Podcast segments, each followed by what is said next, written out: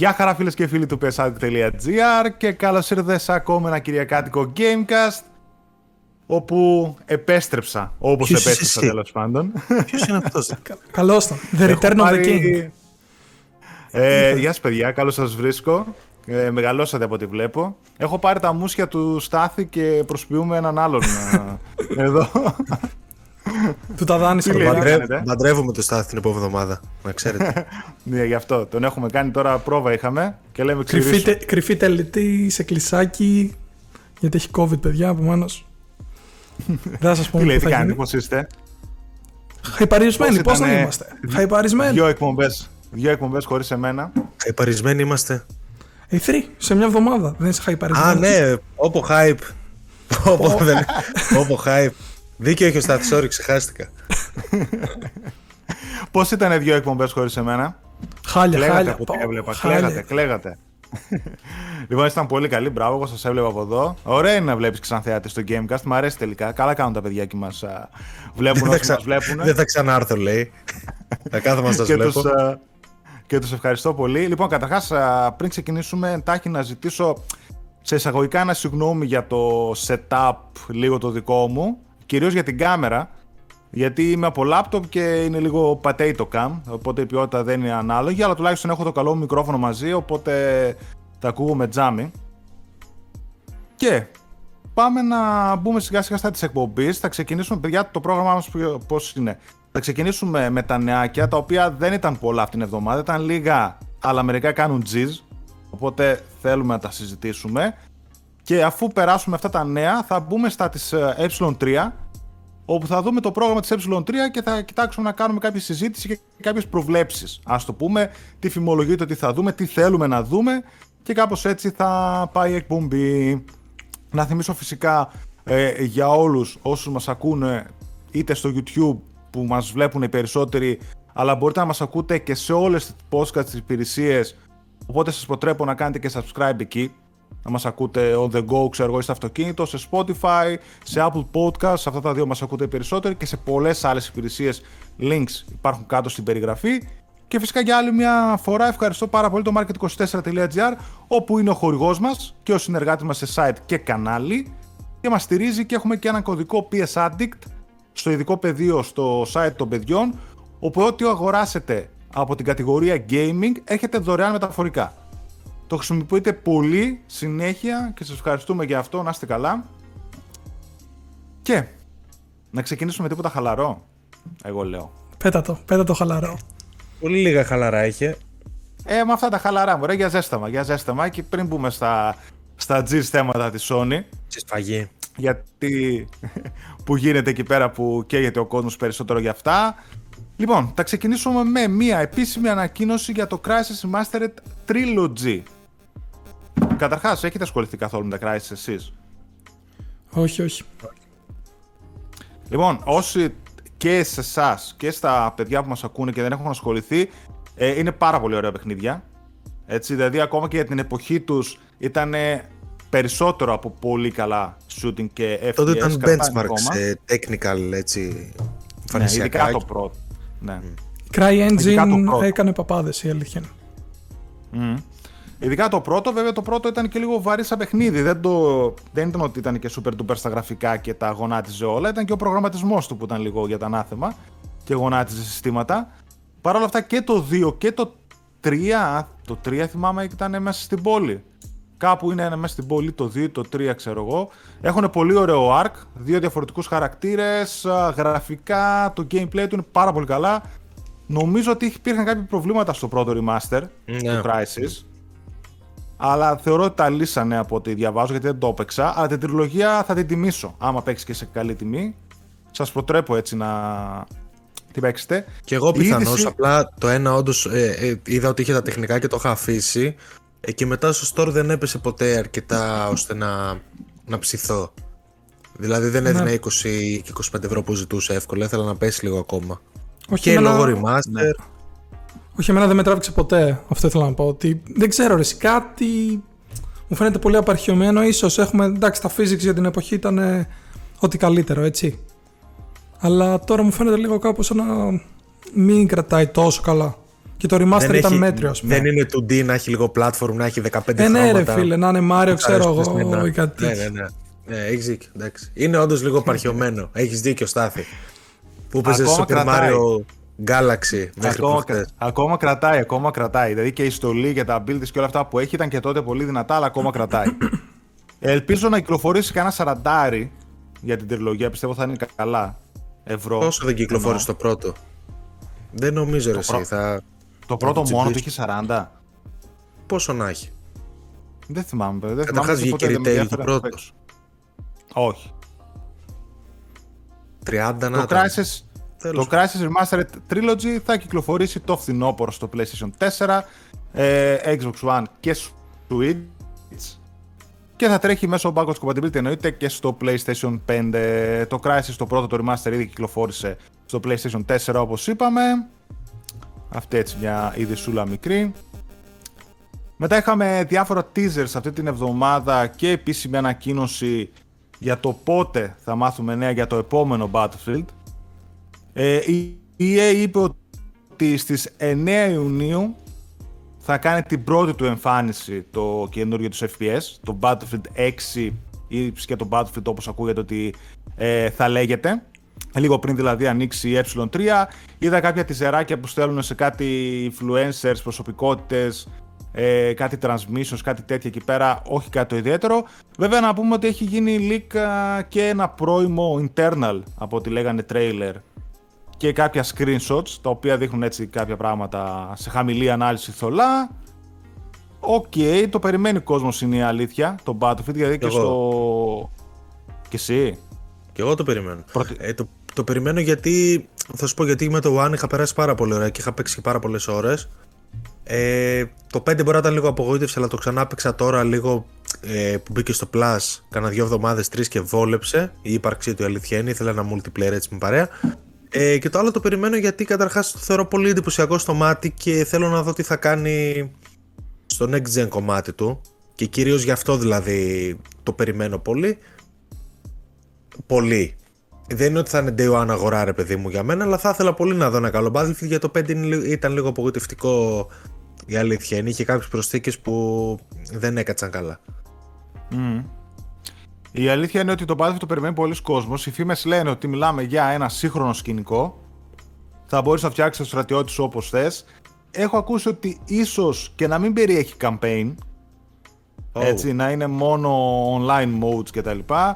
Πάρα πολλούς παίκτες, μεγάλους χάρτες. Θα είναι βέβαια cross-gen έκδοση και λένε ότι τους μισούς παίκτες θα έχεις στα, στα παλιά συστήματα, ας πούμε, στο PlayStation 4, Xbox One κτλ.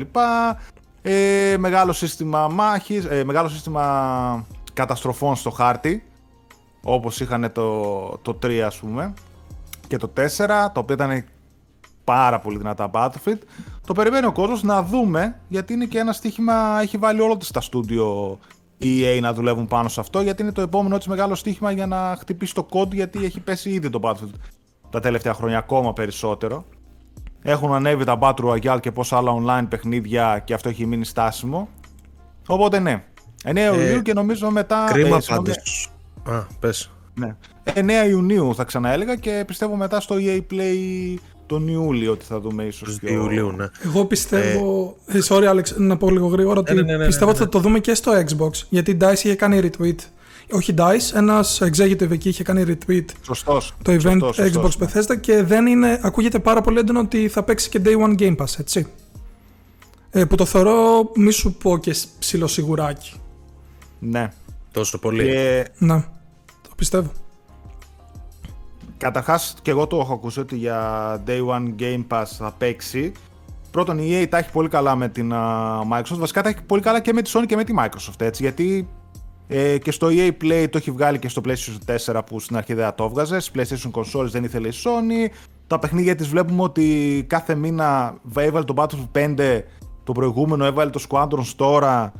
Δηλαδή, ό,τι μπαίνει, ό,τι έχει στο EA Play, ας πούμε και στο Game Pass, τα δίνουν και στο Plus. Τα έχει και με τους δύο. Καλά, ίσως να είναι η μοναδική εταιρεία που τα κρατάει τόσο πολύ.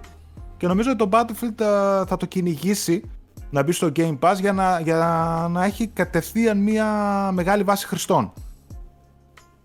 Όπως έγινε με το Outriders και τα λοιπά. Να εκμεταλλευτεί αυτό για να εκτοξευτεί και να ξεκινήσει από μια καλή βάση χρηστών και να συνεχίσει μετά. Ίσως ήταν καλή κίνηση γιατί να σου πω την αλήθεια θεωρώ ότι πολλοί κόσμος που παίζει Call of Duty δεν έχει παίξει ποτέ Battlefield.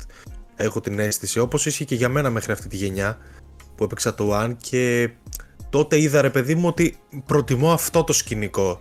Παρότι το 5 δεν μου έκατσε καλά εν τέλει, είδα ότι προτιμώ το στυλ του Battlefield. Και γύρισα κατά κάποιο τρόπο, γύρισε το μυαλό μου και πλέον περιμένω το επόμενο Battlefield, όχι το επόμενο Call of Duty.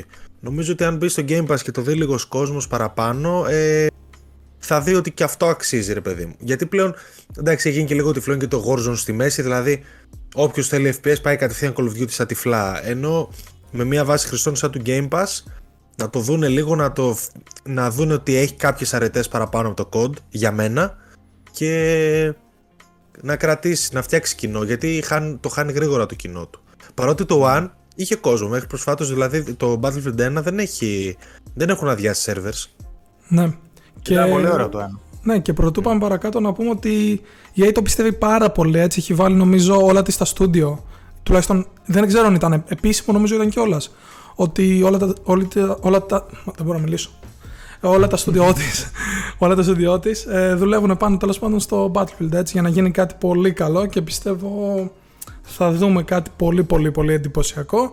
Τώρα μένει να μάθουμε αν θα έχει όπως λέτε και εσείς campaign που πρέπει κατά την άποψή μου γιατί τα Battlefield έχουν δώσει πολύ δυνατά campaigns είναι αλήθεια στο παρελθόν. Και παρότι, και παρότι να, σου, να μια παρένθεση, ναι. παρότι και στο 1 και στο 5 ήταν λίγο underwhelming το campaign, πώς να το πω, δηλαδή ναι. ήταν λίγο βαρετό. Ήταν έτσι... Ναι, είχε ωραίες ιστορίες να πει, αλλά σαν να μην ήξερε να τις πει παιδί μου, δηλαδή είχαν κάποια ουσία, όλα αυτά τα ξεχωριστά, οι μικρές ιστοριούλες, απλά ήταν λίγο βαρετή στο δομή του. Δηλαδή τα quest σου και, και τα σχετικά. Αλλά φαίνεται ότι ε, έχει πράγματα να πει, απλώς δεν ξέρει πώς να τα επικοινωνήσει.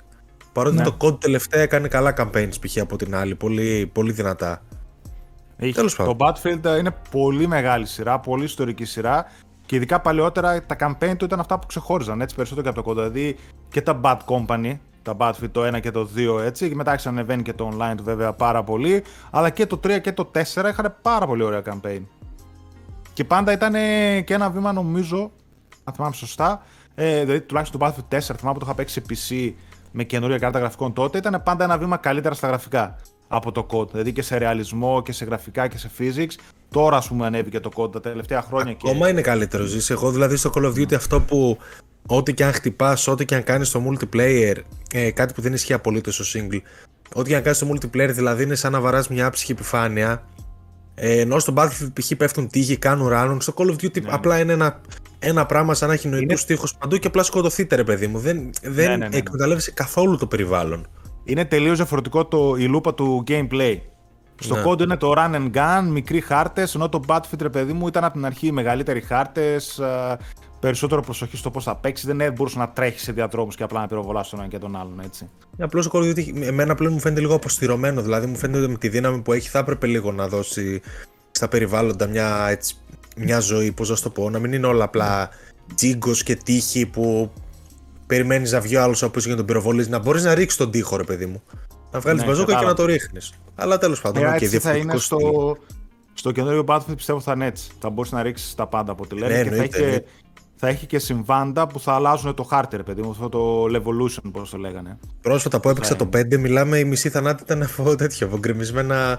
Μου έπεφταν στο κεφάλι, καθόμουν εγώ κρυμμένος έτσι από το ποντίκι κλασικά και μου έρχαν τη, τη σκεπή στο κεφάλι. Πολύ ωραίο, πολύ, πολύ πιο φαν μου φαίνεται. Τέλος πάντων. Ναι, ναι, ναι, ναι. Λοιπόν, πάμε παρακάτω σε ένα άλλο νεάκι. Ενδιάμεσα θέλω να θυμίσω στα παιδιά ότι επιτέλους είναι σε προσφορά η 12μηνη PS Plus από τα 60 στα 45 ευρώ, παιδιά, έτσι, μέχρι 9 του μηνός. Τελειώνουν τα Days of Play. Ναι, ναι, ναι. Οπότε ακολουθήστε ξανά την τακτική. Όσοι είστε πάντα συνδρομητές στο PS Plus, αγοράστε τώρα και του χρόνου τέτοια εποχή θα έχει ξαναμπεί κατά 99%, οπότε θα αγοράζετε συνέχεια στα 45 ευρώ PS Plus και ποτέ θα την πληρώσετε στα 60. Το πιο πιθανό είναι αν αγοράσετε τώρα, την επόμενη φορά που θα τη δούμε στα 45 να είναι τύπου Black Friday ε, ή Χριστούγεννα. Γύση δηλαδή. Έτσι, οπότε χτυπήστε τώρα, μια χαρά. όσοι συνδρομητές και να πάμε σε μια φημή Και δεν πάμε. για την αγαπημένη Housemark. Η οποία Housemark, α, το σωστό, ποιο είναι Housemark; Ή Housemark. Εμένα μου αρέσει να ακούω τη λέξη house marquee, δεν ξέρω για σας. Ακούγεται πιο Είναι στυλιζαρισμένο. Σουηδικά δεν ξέρω τώρα. Ναι, Σουηδικά γιατί είναι είδα- Σουηδική εταιρεία, οπότε φαντάζομαι ότι έχει και άλλη προφορά έτσι. Η Φιλανδική. Νομίζω, νομίζω το ακούω συνέχεια. Φιλανδική. Το ακούω συνέχεια Housemark, αλλά σαν κάπου να πήρε ένα βίντεο που έβλεπα Housemarque. ξένο, κάποιος το λέει Housemark. Θα μπορούσε Τέλος να πάντων. είναι, ναι. Παρ' όλα αυτά, η Housemark, παιδιά, το γνωστό στούντιο που εδώ και χρόνια βγάζει παιχνίδια για το PlayStation, όπως το Next Machina, το οποίο είναι τώρα στα 5 ευρώ. Ναι, το αγόρασα Πάρτε χθες, το, ναι. πάρτε το, παίξτε το, φανταστικό. Μικρό, σύντομο βέβαια, αλλά είναι arcade παιχνίδι, φανταστικό, σαν να έχετε το Returnal με κάμερα από πάνω. Χωρίς την τόση δυσκολία πάνω σου, έτσι. Δηλαδή, το DNA των παιχνιδιών τους και από το Alienation και από το Next Machina είναι στο Returnal, χωρίς τη δυσκολία βέβαια, χωρίς το roguelike. Είναι Returnal Έζωνα at και τα λοιπά home, που ρε, είχα. εσύ. Είναι το Returnal uh, at Ναι. home, ξέρω. Αλλά πάλι πολύ καλό. Έχω γιατί- Returnal. ε, Δεν έχω σπίτι. 80 ευρώ να δώσω στο Returnal. Έχουμε Returnal στο σπίτι. και Έχουμε βάζω- αυτό. Λοιπόν, η φήμη, παιδιά, είναι ότι την έχουμε ξανακούσει βέβαια και εδώ στην εκπομπή την έχουμε ξανασχολιάσει για την εξαγορά της Housemark από την Sony. Η οποία για μένα θα ήταν μια πάρα πολύ καλή κίνηση. Εννοείται ότι ε, νομίζω ότι η Housemark και η Blue Point θα ήταν πάρα πολύ καλά στούντιο ε, στο πλευρό της Sony, κάτω από την ομπρέλα της Sony και για τα παιχνίδια τα ιδιαίτερα που βγάζουν και για τα remakes που κάνουν ε, θα ήταν ένα πολύ, μια πολύ δυνατή δεύτερη γραμμή παιχνιδιών όχι τα, τα super duper, τα AAA ξέρω εγώ αλλά τα, το επόμενο βήμα ρε παιδί μου που μπορείς να βγάλεις σαν παραγωγή Αλλά κανένας δεν μας λέει ότι δεν θα μπορούσε να εξελιχθεί κιόλας να γίνει το super Ναι, duper αυτό. triple A, έτσι. Ναι, εννοείται, εννοείται, εννοείται. Η φήμη προέρχεται από τον υπεύθυνο του βραζιλιάνικου Diorama Studio, ένα στούντιο γνωστό για την ενίσχυση στην ανάπτυξη των Horizon Zero Dawn και Returnal. Κατά τη διάρκεια μιας συνέντευξης, ο ίδιος ρωτήθηκε για την ανάπτυξη του Returnal και η απάντησή του απο... αποκάλυψε ίσως περισσότερα από όσα ο ίδιος επιθυμούσε. Δεν μπορώ να μιλήσω συγκεκριμένα για την ανάπτυξη του Returnal, μιας και, μιας, μιας και μας περιορίζουν αρκετά NDAs. Ιδιαίτερα τώρα που η Housemark βρίσκεται υπό τη στέγη της Sony. Αναφέρει. Ε, τώρα βέβαια είδα ότι γίνεται μια συζήτηση online το αν κατά αυτό που, αυτό που είπε ήταν όντως αυτό ότι βρίσκεται όντως υπό τη στέγη της Sony από την άποψη ότι εξαγοράστηκε ή αν, το, αν ήταν σχήμα λόγου του στυλ ότι είναι κάτω από την ομπρέλα της Sony με τη μορφή του ότι συνεργάζονται στενά, έχουν μια καλή σχέση και ως εκεί. Ναι. Εγώ θα υπενθυμίσω εδώ στο event Ιουνίου που είχε γίνει πέρυσι. Θυμάμαι που είχε βγει ο Herman Halst και είχε παρουσιάσει το Returnal, είχε πει τέλος πάντων ότι αυτό θα είναι ένα νέο franchise από τα, wo- από τα Worldwide Studios. Και ήταν η Housemark. Που η Housemark δεν είναι Worldwide Studio. Τουλάχιστον δεν ξέρουμε ότι είναι έτσι. Επομένως, Ε, ίσως κάτι κρύβει και εκεί. Ναι, ναι. Κάπου πέτυχα πάντως που έλεγε ότι όλα τα second party παιχνίδια της στη Sony θα, τα, θα έχει το logo των α, PlayStation Studios πάνω και θα τα δουλεύει ως α, PlayStation Studios. Θα φανεί, θα ήταν μια καλή προσθήκη, είναι η αλήθεια. Είναι πολύ καλό στούντιο, είχε κάποιες τραβές ε, κυρίως με το ότι δεν πουλούσαν τόσο πολύ. Πήγε να βγάλει ένα online παιχνίδι τύπου Outriders φαντάσου και το ακύρωσαν στη μέση και μετά με τη Sony τους έδωσε το πράσινο φως και φτιάξαν το Returnal. Το οποίο το Ούτε σκέφτομαι αυτό ακόμα. ξέρω εντωμεταξύ, πόσο καλά έτσι. θα πουλήσει, γιατί τα έχουν ξαναπεί PS5, μικρή βάση χρηστών, 80 ευρώ, δύσκολο. Πάντως. Αυτό μπορεί Βγάλανε να θεωρηθεί κάποια εμπορική στατιστικά. Τι, Βγάλανε ένα πίνακα με στατιστικά, αλλά δεν λένε πωλήσεις. Λένε, ξέρεις, τόσα εκατομμύρια ώρες, ε, τόσα Ναι. εκατομμύρια σφαίρες, τόσα Deaths, bosses, ξέρω εγώ, τόσα... Ναι, deaths, ξέρω εγώ, τόσα εκατομμύρια deaths. Κάπως έτσι, αλλά δεν είπανε ποτέ πωλήσεις. Εγώ θέλω. Ε, εγώ- Πρωτού πάμε παρακάτω να πούμε λίγο ότι ε, στην ημέρα επενδυτών που είχε γίνει τη Sony, το, ε, το Returnal της Housemarque ήταν σε μια καρτέρα που έλεγε ότι ήταν μαζί με τον Ghost of Tsushima επιτυχημένα νέα EPs. Ή τουλάχιστον έτσι τα Ναι. θεωρεί η Sony. Σωστά. Τώρα ε, αποκλείεται να φτάσε να πιάσε νούμερα Ghost of, Tsu- Ghost of όχι, όχι, Tsushima με έτσι. τελείως διαφορετικές Ε, ε, τέτοιες ναι. προφανώς προοπτικές, Νο, έτσι, ναι. νοοτροπία παιχνιδιού.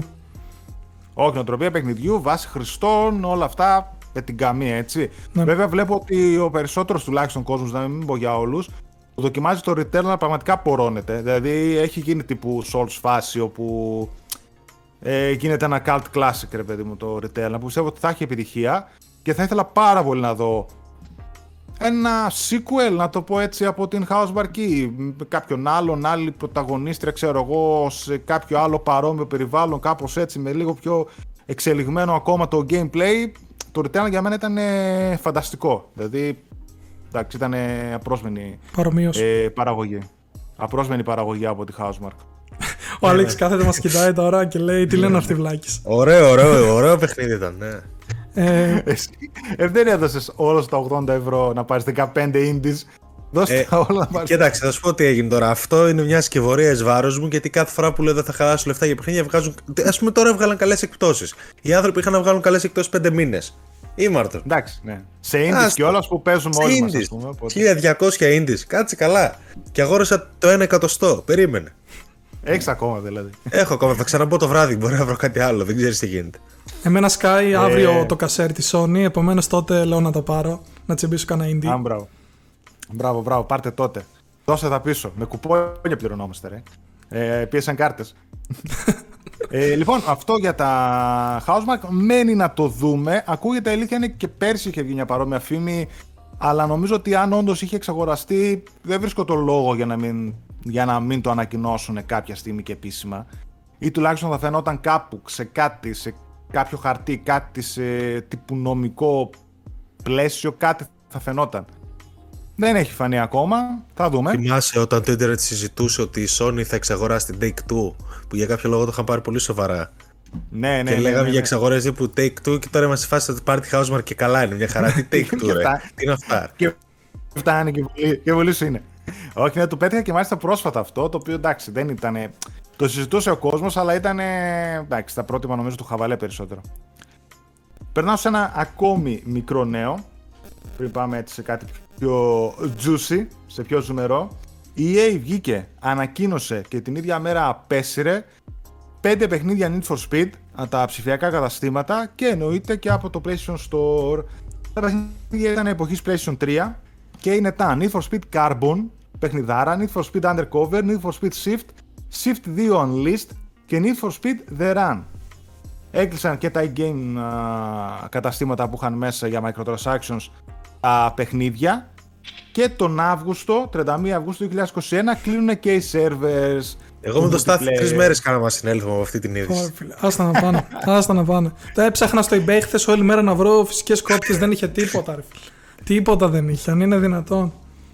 Κοίτα, προφανώς ε, κατά τα παιχνίδια δεν είναι κάτι αμάν και πώς, έτσι.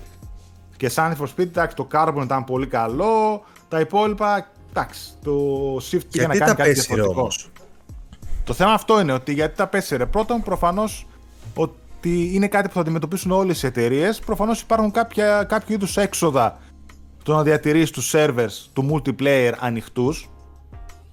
Και θεωρώ ότι δεν μπορείς νομικά τουλάχιστον και είναι αντικαταναλωτικό να κλείσεις τους multiplayer servers και να συνεχίσει να πουλάς το προϊόν σου. Γιατί είναι σαν να το πουλάς μισό ή τουλάχιστον να λείπει ένα κομμάτι από αυτό που υποτίθεται ότι πουλάς στον καταναλωτή. Okay. Και εκεί πιστεύω ότι πατάνε και τα αποσύρουν τελείως. Στο στείλω ότι δεν σε αφήνω να τα αγοράσεις, οπότε μπορώ άνετα να κλείσω τώρα και τους multiplayer servers που είναι και δύο γενιές πίσω. Έτσι. Ξέρω ότι οι περισσότεροι δεν πρόκειται να παίζαν τα παιχνίδια και αν τα παίζαν, τα παίζαν μόνοι τους online. Δεν νομίζω να σχολιόταν τόσο πολύ. Και το θέμα βέβαια εννοείται ότι τώρα αν δεν είχαν βγει ε, σε δισκάκι ας πούμε θα εξαφανιζόταν τα παιχνίδια από την ιστορία των video games να το πούμε έτσι. Βέβαια εδώ να πω και κάτι άλλο ότι είδατε έχουν γίνει delisted και πολλά παιχνίδια από το PlayStation Vita της Atlus. Κάτι Caligula, κάτι Conception κτλ. Το, τα οποία π.χ. μερικά από αυτό όπως το Caligula ήταν ε, μόνο ψηφιακό στο PS Δηλαδή τώρα Τέλος, παιδί μου, δεν μπορεί να το παίξεις κάτι. Λοιπόν, θα κρατήσουμε τα ψηφιακά καταστήματα ανοιχτά, απλά θα τα αδειάσουμε. θα μπορείτε να μπαίνετε, αλλά θα βλέπετε nothing to see here. Αυτό. Εντάξει, αυτά συνήθως είναι η απόφαση των publisher, έτσι. Το ότι θα γίνει delisted και. Εντάξει, ναι, OK. Okay. αλλά OK, okay, ρε παιδί μου. Ε, παιδιά, είναι κατάσταση Think Sony Think. Το μήνυμα από το Invincible. Δηλαδή, Big Brain, Big Brain Sony, δεν πρέπει να το δεις. Ε, είναι το αγαπημένο σου του Alex. Αλλά εκτός αυτού είναι Big Brain Sony. Δηλαδή, όπως λέτε, Όπως λέτε, δεν κλείνουν τα καταστήματα και απλά τα, βασικά τα αδειάζουν. Απλά δεν δεν ξέρουμε αν έχουμε φταίνε, αν φταίνε αυτοί ή απλά παίρνουν αποφάσεις ή ξέρω εγώ, αλλά είχε πει It's not on you, it's on us. Έτσι είχε, είχε πει. Δηλαδή ότι η δικιά μας απόφαση είναι. Δεν κάνατε κάτι εσείς, ξέρω εγώ. Εκτός ότι Α, δεν παίζατε εντάξει, τα παιχνίδια για 10 ευχαριστούμε. χρόνια. Γιατί νόμιζα ότι φταίω εγώ που το απέσυραν το Night Shift 2 και ότι έπρεπε να το έχω αγοράσει ξέρω, εγώ, για να το κρατήσουν. Αλλά γενικά είναι λίγο στενάχωρο αυτό και πάλι που αναφέρει την κουβέντα με τα digital και τα retail που φ, καλύτερα.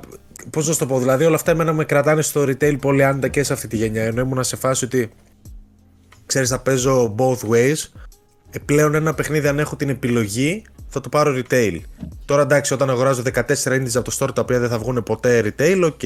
Καμία, καμία σχέση. Αλλά φοβάμαι λίγο το, τη διατήρηση της όλης υπόθεσης.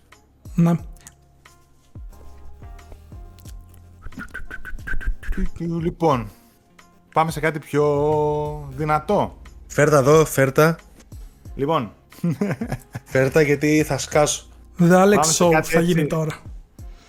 πάμε σε κάτι έτσι που στην ουσία, αν, αν δεν είχαμε και αυτά, τώρα που θα πούμε για τη Sony τα τεκτενόμενα, ε, η εκπομπή θα ήταν μόνο προβλέψεις και γενικότερα σχόλια με την, με την E3, αυτό λέγαμε με τα παιδιά. Αλλά οκ, βγήκανε αυτά, ε, ασχολήθηκε και πολύ κόσμος και νομίζω ότι περιμένουν και από εμάς να ακούσουν τα σχόλιά μας και αξίζει να γίνουν τα σχόλια. Ε, γενικά, ποιο είναι το, το σενάριο τέλος πάντων.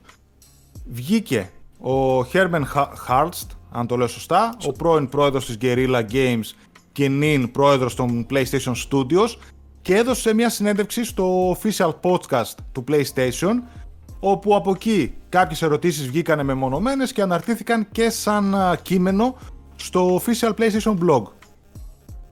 Από α- όλο αυτό βγήκανε πολλές ειδισούλες που αφορούσαν, που αφορούν τέλος πάντων τα παιχνίδια της Sony. Για να τα πάρουμε τη σειρά. Για να δούμε έτσι τι θα σχολιάσουμε πρώτο.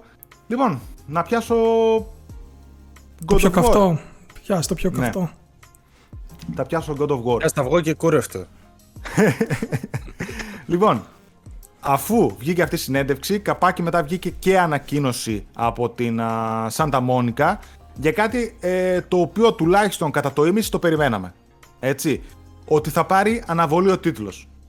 Ε, νομίζω ότι από την αρχή που είδαμε ότι όταν σε εκείνο το teaser έπαιξε ένα 2021, κανείς μας, και νομίζω και πολλές φορές εδώ στην εκπομπή το λέγαμε, δεν πίστευε ότι θα βγει το 2021.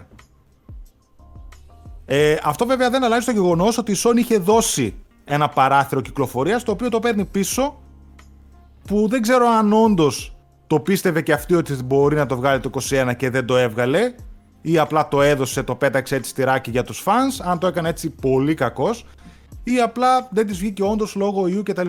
Ο, και ο ίδιος ο Κόρη βγήκε και είπε ότι είναι και δικιά μου απόφαση όλα αυτά γιατί γίνανε και κάποιες παρενοχλήσεις στους devs με μηνύματα, βρισχές κτλ. Γιατί πέρα από την α, αναβολή του God of War, το οποίο νομίζω δεν πήραξε και τόσο πολύ τον, τον κόσμο, ήρθε και η είδηση ότι θα είναι και cross-gen κυκλοφορία. Το God of War, cross-gen κυκλοφορία, το Horizon, το οποίο το ξέραμε ήδη κτλ. Καθώς και το Gran Turismo 7 που βγήκε. Το οποίος Και είχε εκεί- εμφανιστεί σε τρέιλερ ως ναι. PS5 exclusive. Λέω εγώ. Ναι, ναι. Και σύμφωνα με το Video Games Chronicles, αν θυμάμαι καλά, το site, επιβεβαιώθηκε εννοείται και μετά τα λεγόμενα του Hearts ότι όντως είναι cross-gen κυκλοφορία και το God of War και το Gran Turismo 7 και μάλιστα λένε επίσημα τουλάχιστον ότι το God of War και το Horizon εξ αρχής προοριζόταν για cross-gen κυκλοφορία καθώς η ανάπτυξή τους είχε ήδη ξεκινήσει στο PlayStation 4 ως ένα πολύ μεγάλο βαθμό, ακόμα μεγαλύτερο για το Horizon, θα τα πούμε παρακάτω, αλλά το Gran Turismo 7 λέει πρόσφατα αποφασίστηκε να γίνει cross-gen. Εξού και αυτό που είπε ο Άλεξ ότι είχαμε δει όντως ένα τρέιλερ όπου έπαιζε το Gran Turismo 7 πανέμορφο με ray tracing κτλ. Και έγραφε PlayStation 5 exclusive πάνω το τρέιλερ. Αυτό λένε ότι όντως έγινε μια κολοτούμπα τώρα και αποφασίστηκε τώρα να κυκλοφορήσει cross-gen. Μετά θα τα πω λίγο έτσι κάνα δυο άλλα πραγματάκια για να τα σχολιάσουμε μαζί. Μια αναβολή για τον Grand Turismo είπαμε και μετά, μάλλον όχι, θα κρατήσω το Horizon ξεχωριστά που έχουν βγει κάποιες ειδησούλες για να τα πούμε παρακάτω. Λοιπόν, από πού να αρχίσουμε τώρα; Από τον Ε, Άλεξ έκανα και ένα- Ευθυμίου. Από τον Άλεξ Ευθυμίου. Το Στάθη. Θα, ξεκι... Α, θα από ξεκινήσω μένα. από- Οκ. Να ξεκινήσω θα εγώ. ξεκινήσω από εσάς. Περίμενε πρώτα να Οκ, πω ναι. κάτι. Ναι, ναι. Ε, έκανα και ένα poll, μια δημοσκόπηση στο κανάλι για το αν, γιατί περισσότερο είδα ότι έγινε μια συζήτηση για το, ξέρεις, αν θέλουμε τα παιχνίδια να είναι cross-gen, γιατί να είναι αποκλειστικά, αυτό που θα σχολιάσουμε κι εμείς. Έκανα ένα poll, του στείλω ότι θέλω τα παιχνίδια να είναι στο PlayStation 5 μόνο, γιατί θεωρώ ότι τα κρατάει πίσω η PlayStation 4 έκδοση. Και η δεύτερη επιλογή που έδωσα είναι ότι ας βγουν στο PlayStation 4, εγώ εκείνο έχω, εκείνο θέλω να τα παίξω, δεν, με- δεν με περάζει τίποτα, ας πούμε κτλ. Και ήταν τα ποσοστά 60-40. Βασικά είναι 62 το ότι ας βγουν και στο PlayStation 4, εγώ εκεί θα τα παίξω κτλ. Ε, έναντι 38% για ότι θέλω να βγουν μόνο στο PlayStation 5, τα κρατάνε πίσω. Από κάτω βέβαια υπήρχαν και πάρα πολλές απαντήσεις και στο κανάλι και στο group μας όπου υπήρχαν όλων των ειδών οι απόψεις τις οποίες θα πούμε και εμείς. Ο καθένας εννοείται έλεγε τα δικά του. Δεν ξέρω, εσείς τι πιστεύετε για όλο αυτό; Λοιπόν, εγώ να, ξε- να ξεκινήσω λέγοντας ότι αν, μου το, έλ- αν γινόταν αυτή η είδηση, αν έβγαινε αυτή η είδηση μερικούς μήνες πριν, πριν δούμε Horizon, θα έλεγα όχι ρε φίλε, την κάτσαμε. Τώρα γνωρίζοντας ότι όλοι αυτοί οι τίτλοι ήταν από αρχή για PS4 και απλά αν έβγαιναν αποκλειστικά για PS5, απλά θα διώχνανε την PS4 έκδοση και δεν θα το μαθαίναμε εμείς ποτέ, δεν έχω κανένα απολύτως θέμα με αυτό. Και γενικά, ειδικά όπως είπα, βλέποντας το Horizon, έτσι. Πιστεύω δηλαδή θα δούμε παπάδες. Και δεν είμαι της άποψης ότι κρατιούνται τόσο πολύ πίσω τα παιχνίδια, γιατί μέχρι τώρα και για κανένα χρόνο, χρόνο παραπάνω θα φτιάχνονται και με το, με το PS4 ως βάση, έτσι. Μετά, αυτό που με ενόχλησε πάρα πολύ είναι ότι ούτε χρόνο πριν ο Jim Ryan έλεγε πως πιστεύουμε στις γενιές. We believe in generations. Και είχε βγει μάλιστα και σε διάφορες συνεντεύξεις, έλεγε ότι ε, δεν, ως- δεν σκοπεύουμε να βγάλουμε τους μεγάλους μας τίτλους στο PS4 και τώρα ξαφνικά μισό χρόνο μετά έρχεται και γίνεται αυτή η αναποδιά. Εκεί είναι που θα σταθώ. Δεν έχω καθόλου θέμα πραγματικά με το PS4 γιατί άλλωστε, οκ, θα μου πεις τώρα το να έχεις PS5 τώρα είναι σαν να έχεις PS4 Pro κατά κάποιο τρόπο, έτσι. Απλά θα έχεις 4K Ray Tracing και τα σχετικά. Έτσι κι αλλιώς, γι' αυτό το θέλαμε. Ξέραμε ότι τουλάχιστον τους πρώτους χρόνους δεν παίζει να δούμε και πάρα πάρα πολλούς PS5 αποκλειστικούς τίτλους. Αλλά απ' την άλλη, ναι, όπως είπα, αυτό είναι που με ενόχλησε παραπάνω. Η κίνηση που. αυ- τα λεγόμενα του Jim Ryan και πώς αυτά ανατρέπηκαν όχι τελευταία στιγμή, αλλά ούτε ένα χρόνο μετά, έτσι. Δεν ξέρω, πείτε μου κι εσείς πώς το βλέπετε. Εμένα αυτό με ενόχλησε παραπάνω απ' όλα. Ε, θες να πεις κάτι ζήσει. Ε, όχι, πες εσύ. Ωραία, εγώ ως, πιο, ως πολύ πιο θερμόαιμος ε, έχω ενοχληθεί αρκετά από αυτή την επιλογή της Sony να τα κάνει cross-gen και θα σου πω το εξής.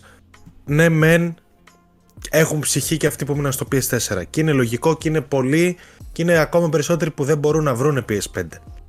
Ε, είναι λογικό το παιχνίδι να πρέπει να κυκλοφορήσει σε μια βάση χρηστών με κόσμο που ε, είναι αρκετοί χρήστες να πουλήσουν. Δεν τα βγάζω για την ψυχή της μάνας τους.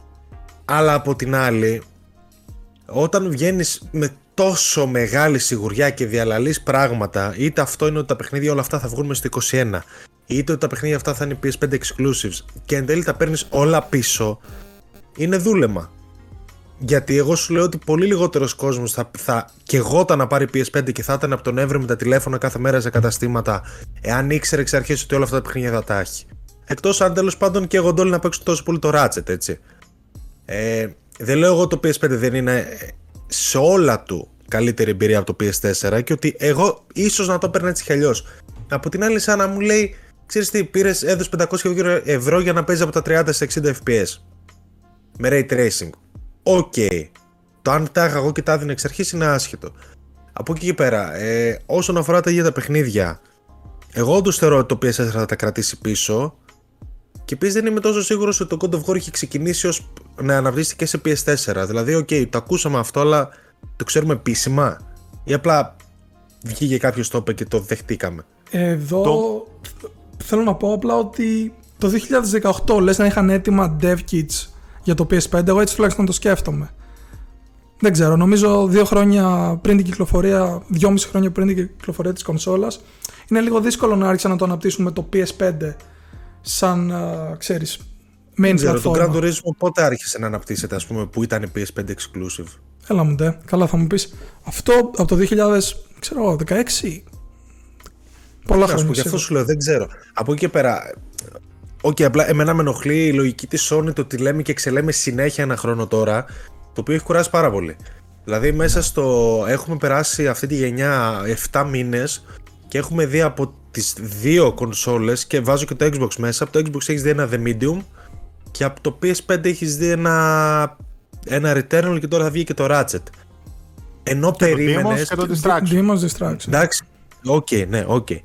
Ε, ισχύει. Καλά, το distraction δεν ισχύει. Θα... Ε, έλα τώρα, κοροϊδεύει. Με Για- κοροϊδεύετε. εντάξει, μην Ρε, το εσύ νομίζετε. PlayStation Podcast είμαστε, κάτσε καλά. Πού ήρθες εδώ, άντε. Για, νε- για native PS5 exclusive παιχνίδια, ρε. εσύ, Γενικά το λέμε. Το, Εντάξει, το ωραία, πιο και το καλό ή Demon, δεν είναι. ναι. Εντάξει. Εντάξει. Ε, ναι, απλά θέλω να σου πω ότι άλλα, άλλα είχαν υποσχεθεί. Φαινόταν πολύ πιο αναμένη η αρχή της γενιάς. Που και πάλι δεν είναι απογοητευτική. Εγώ έχω παίξει παιχνιδάρε και τις έχω παίξει σε 4K 60 και μου έχει φύγει το κεφάλι έτσι. Αλλά. Δηλαδή για το επόμενο του PS5, για το επόμενο της χρονιάς, τι έχω να περιμένω από τη Sony; Μόνο το Horizon από Ιούνιο μέχρι Δεκέμβριο. Μου φαίνεται λίγο. που και το Horizon εμένα δεν με εντυπωσίασε, αλλά εντάξει, αυτό είναι δικό μου θέμα. Τώρα το αν επηρεάζει το Υποτίθεται και το PS4. GTA, υποτίθεται και το GTA 7 για το 21 ήταν έτσι. Τώρα μιλάμε Το για Gran- προ-πανδημίας. Το Ότι GTA ήταν 7 μέσα δεν στο παίζει πρόγραμμα. να ήταν, ε. Το Gran Turismo εννοείς. Ναι, ναι, ναι. Αφού πήρε. Α, ήταν GTA. για το 21. Πρώτο εξάμεινο και όλος λέγανε και νομίζω βγήκανε μετά και είπαν ότι αναβολή για το 22. Το μαζέψανε. Γι' αυτό. Ναι, Ναι, αλλά οκ, ρε παιδί μου, απλά, απλά αυτό. Αυτή η έπαρση του λέω και ξελέω και δεν δίνω λογαριασμό σε κανένα μου φαίνεται λίγο. Λίγο ότι βαράει, μου βαράει πολύ άσχημα. Τώρα για τα παιχνίδια ως παιχνίδια, το αν θα επηρεαστούν ή όχι από τις εκδόσεις του PS4, εγώ θεωρώ πως θα επηρεαστούν ξεκάθαρα. Και αυτό ήταν και το μεγάλο μου πρόβλημα και με το Horizon που είδαμε, που είδα ένα τέρμα scripted σκηνικό σε έναν πολύ πολύ μικρό χώρο που όλα ήταν ελεγχόμενα και όλα είχαν μια ροή προβλεπόμενη. Τώρα μπορούμε να δούμε άλλα πράγματα σε δύο μήνες. Ότι άλλους θα πούμε για το Horizon σε λίγο κάποιες διαφορές. Μπορούμε να δούμε Ναι. πράγματα σε δύο μήνες και να μου αλλάξει άποψη. Αλλά δεν ξέρω, δηλαδή. Δεν βλέπω, παι- δεν βλέπω στον ορίζοντα κάτι να με καίει από Sony μέσα στο 21. Πώς να σου το πω, και λίγο με απογοητεύει αυτή η κατάσταση.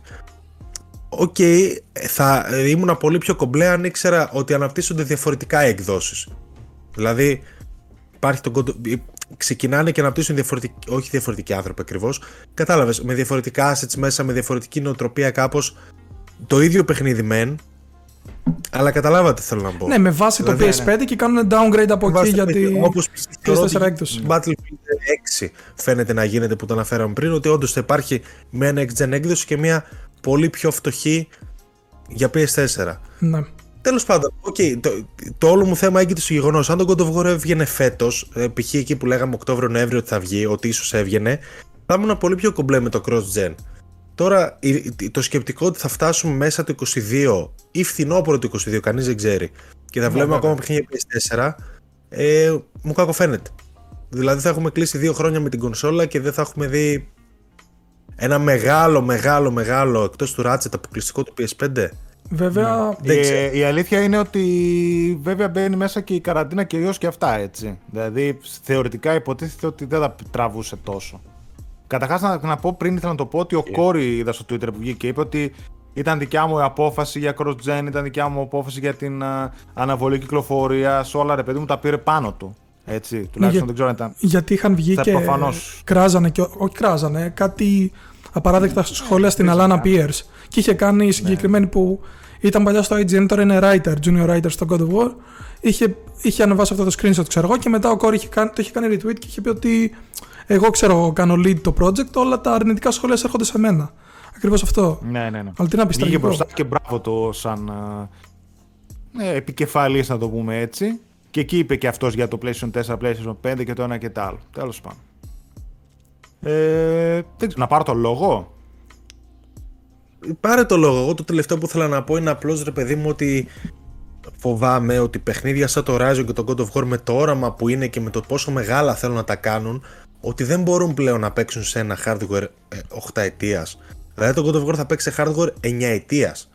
Ναι. Ε, μου φαίνεται φοβερό. Δεν, ε, δεν ξέρω. Δεν, δεν, δεν ξέρω. Μου φαίνεται πολύ δύσκολο να βοηθηθεί. Και εγώ θέλω να δω πράγματα από αυτά τα παιχνίδια σε πολλούς τομείς που ξέρουμε ότι βοηθάει το καλύτερο hardware στο χτίσιμο ναι. του κόσμου, στη δομή του, στα, σε ό,τι έχει να προσφέρει, όχι μόνο ιστορία και οπτικά. Γιατί πολλοί μπερδεύονται, και αυτό θέλω να το ξεκαθαρίσω πριν πάρεις το λόγο, ότι δεν έχουμε θέμα κανένας με το οπτικό του θέματος, γιατί και στο PS4 να βγαινε μόνο, πάλι πανέμορφο θα ήταν, έτσι.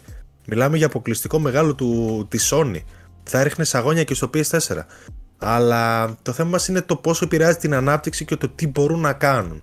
Δεν είναι το πώς θα φαίνεται. Το Horizon είναι πανέμορφο, είναι συγκλονιστικά όμορφο. Αλλά φοβάμαι ναι. ότι θα περιοριστεί σε πολλούς τομείς. Ελπίζω να βγω λάθος. Και καλό είναι να τα παίξουμε όλοι όλα, έτσι. Ε, και όταν λέω όλοι, μιλάω, βάζω μέσα τα πάντα, έτσι, και Xbox και Nintendo, οτιδήποτε. Όλοι τα πάντα. Απλώς το θέμα είναι να σκεφτόμαστε για το καλό των παιχνιδιών. Δηλαδή πώς θα πάνε μπροστά τα παιχνίδια. Αυτό. Ναι. Πες ε, ό,τι θέλεις. Λοιπόν, να πω και εγώ την άποψή μου, για να είμαι ξεκάθαρος ότι ε, και όπως και έχουν οι περισσότεροι, ότι ανάλογα την κονσόλα που έχουν, λίγοι ήταν αυτοί που λέγανε ότι ξέρεις τι, έχω PlayStation 4, δεν θέλω να βγει, θέλω να βγει το God of War υπερτούμπανο και θα το παίξω όταν θα πάρω PS5. Υπήρχαν και αυτοί, έτσι. Κάποιοι, έτσι. Ναι, ναι, ναι.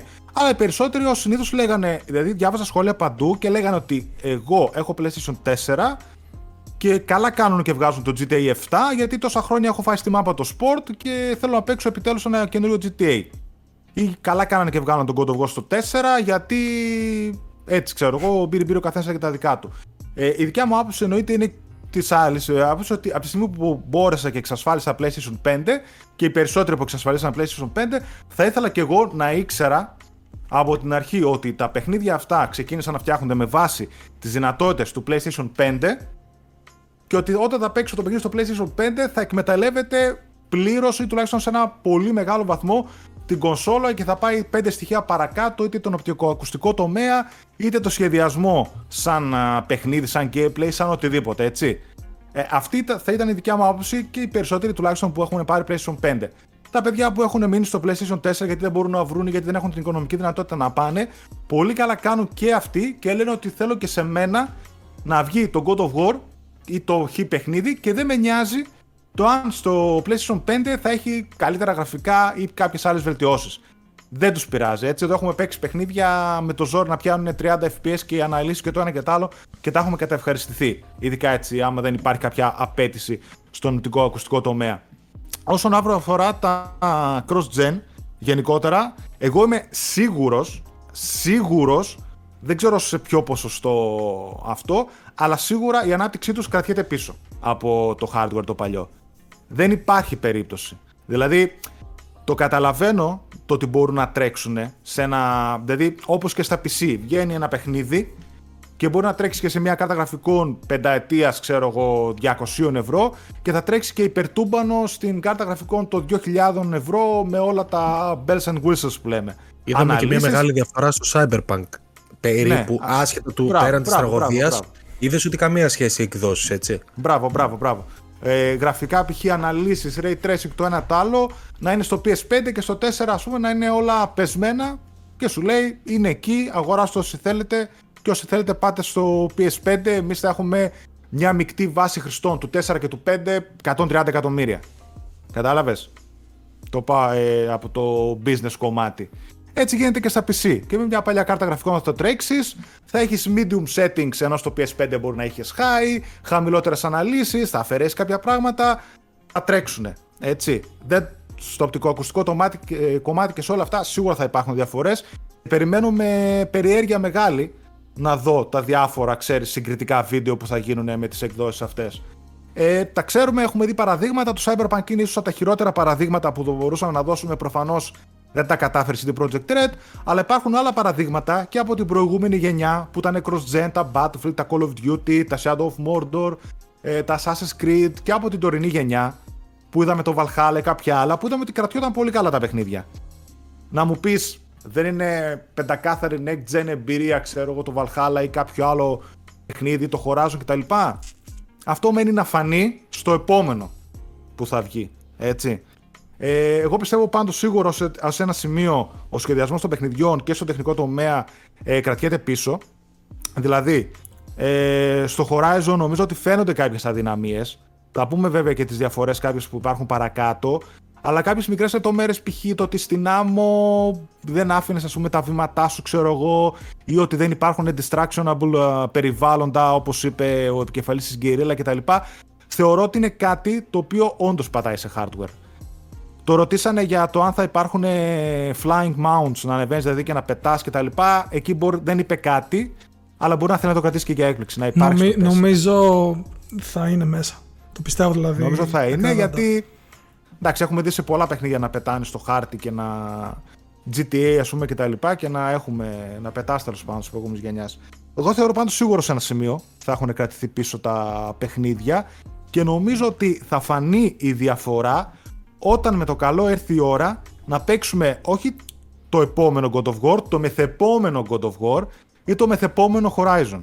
Δηλαδή, όταν θα βγει, ξέρω εγώ, το τρίτο God of War το καινούριο ή Horizon άμα ξανά έχει sequel μετά από χρόνια και έχουν φτιαχτεί με τη φιλοσοφία του PlayStation 5 από την αρχή, θεωρώ ότι τότε θα μπορούμε να συγκρίνουμε και να δούμε όντως πιο έντονες διαφορές από ότι οι έντονες διαφορές που θα υπάρχουν τώρα μεταξύ τους στις δύο εκδόσεις.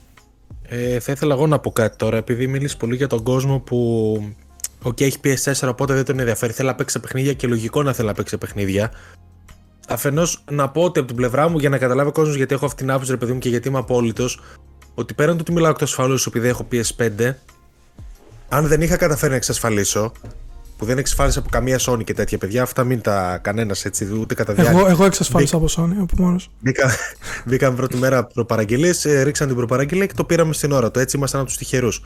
Από τους τυχερούς επίσης που μπήκαν με το που άνοιξαν οι προπαραγγελίες και δεν περίμεναν 10 μέρες. Και όχι σε ένα κατάστημα, έτσι να τα λέμε και αυτά. όχι σε ένα κατάστημα και μετά ακυρώσαμε όταν είδαμε ότι.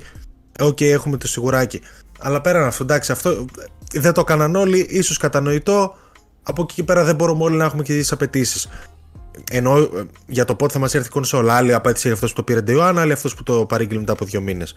Τέλος πάντων, απλά θέλω να πω ότι και να μην είχα εξασφαλίσει PS5, πάλι τα παιχνίδια αυτά θα περίμενα να τα παίξω όταν μου έρθει το PS5. Και αυτός ήταν και του χρόνου.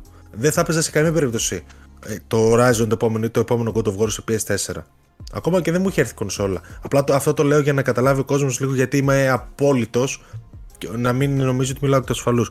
Τώρα από εκεί και πέρα, και πάλι ο κόσμος που θέλει να παίξει τα παιχνίδια και σε PS4 και δεν τον νοιάζει, δεν νομίζω ότι είχε στο μυαλό του το God of War το επόμενο θα βγει το Νοέμβριο του 22, ας πούμε. Δηλαδή δεν ξέρω αν μιλάει σε βάθος διετίας. Θεωρώ ότι μέχρι τον Νοέμβριο του 22 η συντριπτική. Η, τώρα λέω εγώ έτσι. Μπορεί το God of War να βγει το, το Γενάρη του 22. Έτσι δεν ξέρει κανένας. Ε, αλλά θεωρώ ότι μέχρι τότε η συντριπτική πλειοψηφία θα έχει PS5. Δηλαδή όποιος ήθελε να πάρει δεν θα έχει πάρει μέχρι τότε.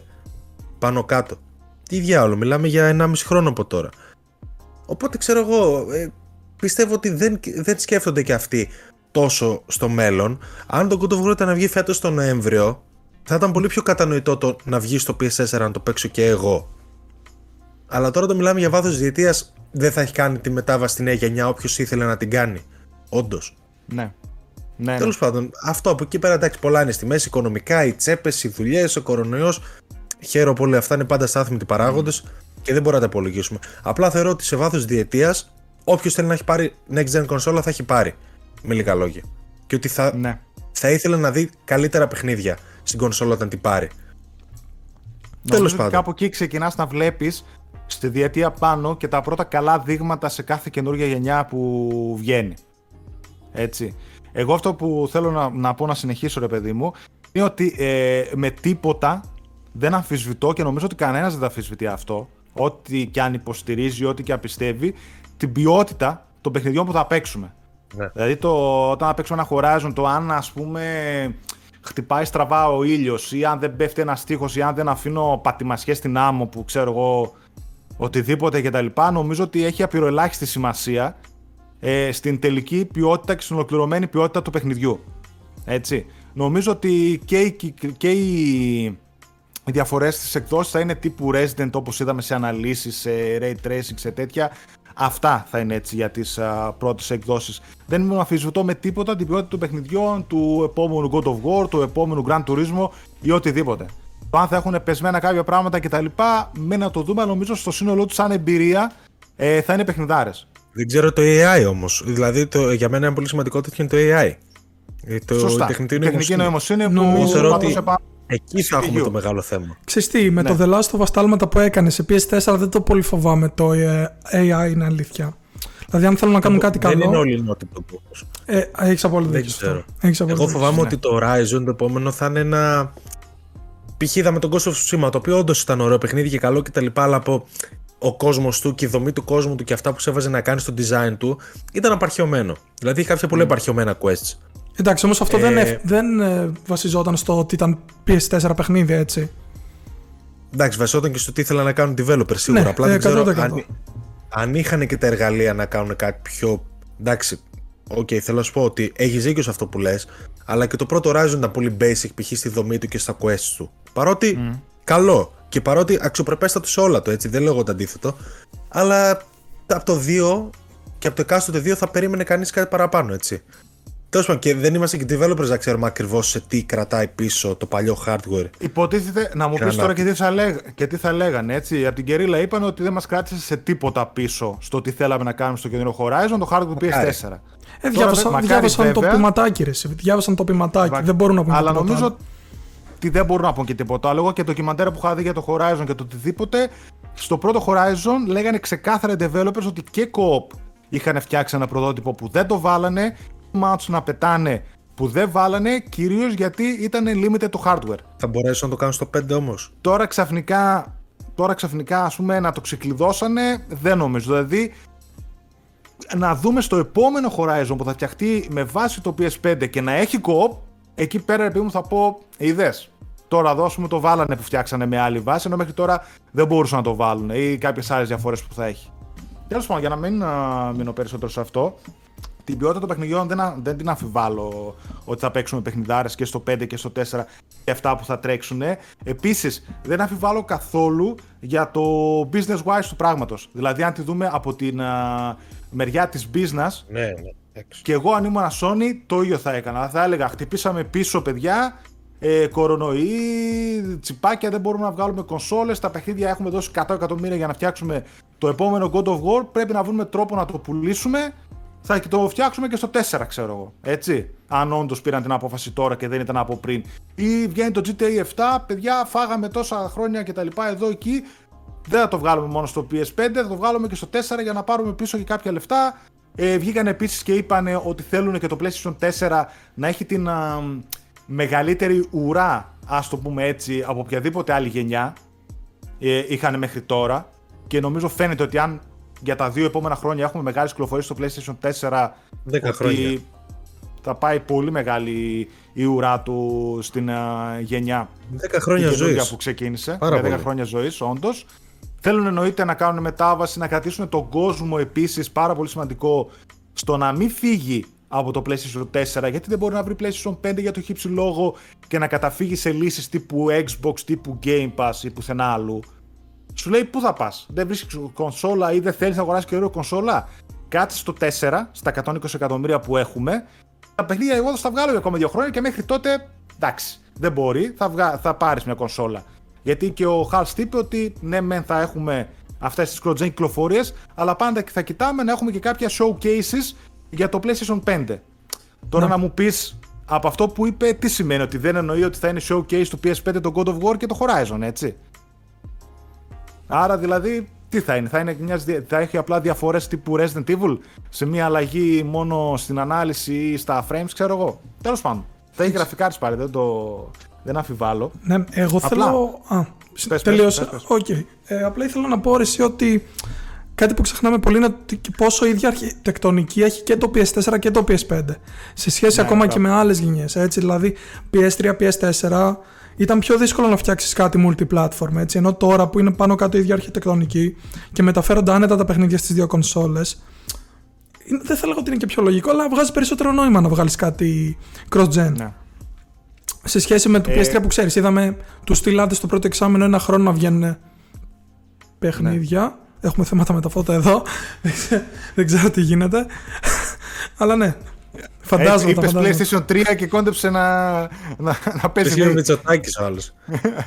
Νάτος, νάτος. Να το- Ορίστε. Εγώ, Μην μιλάς. εγώ, αυτό που, εγώ αυτό που ήθελα να πω είναι ότι την business πλευρά την καταλαβαίνω και αυτό που είπες μετράει. Το ότι είναι παρό, πολύ, ίδιας αρχιτεκτονικής το 4 και το 5 ότι πολύ πιο εύκολα κάνουν παιχνίδια. Ε, τα ίδια, όπως και οι άλλοι μεγάλοι publishers βέβαια έτσι. Κάνανε cross-gen κυκλοφορίες, είδαμε και τα Battlefield και όλα αυτά και τα καινούργια τα Assassin's όλα βγήκανε cross-gen.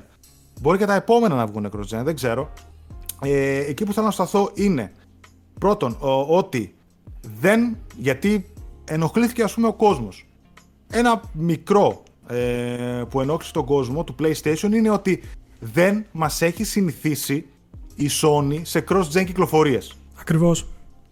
Σε κάθε PlayStation πάντα πήγαινε παρακάτω.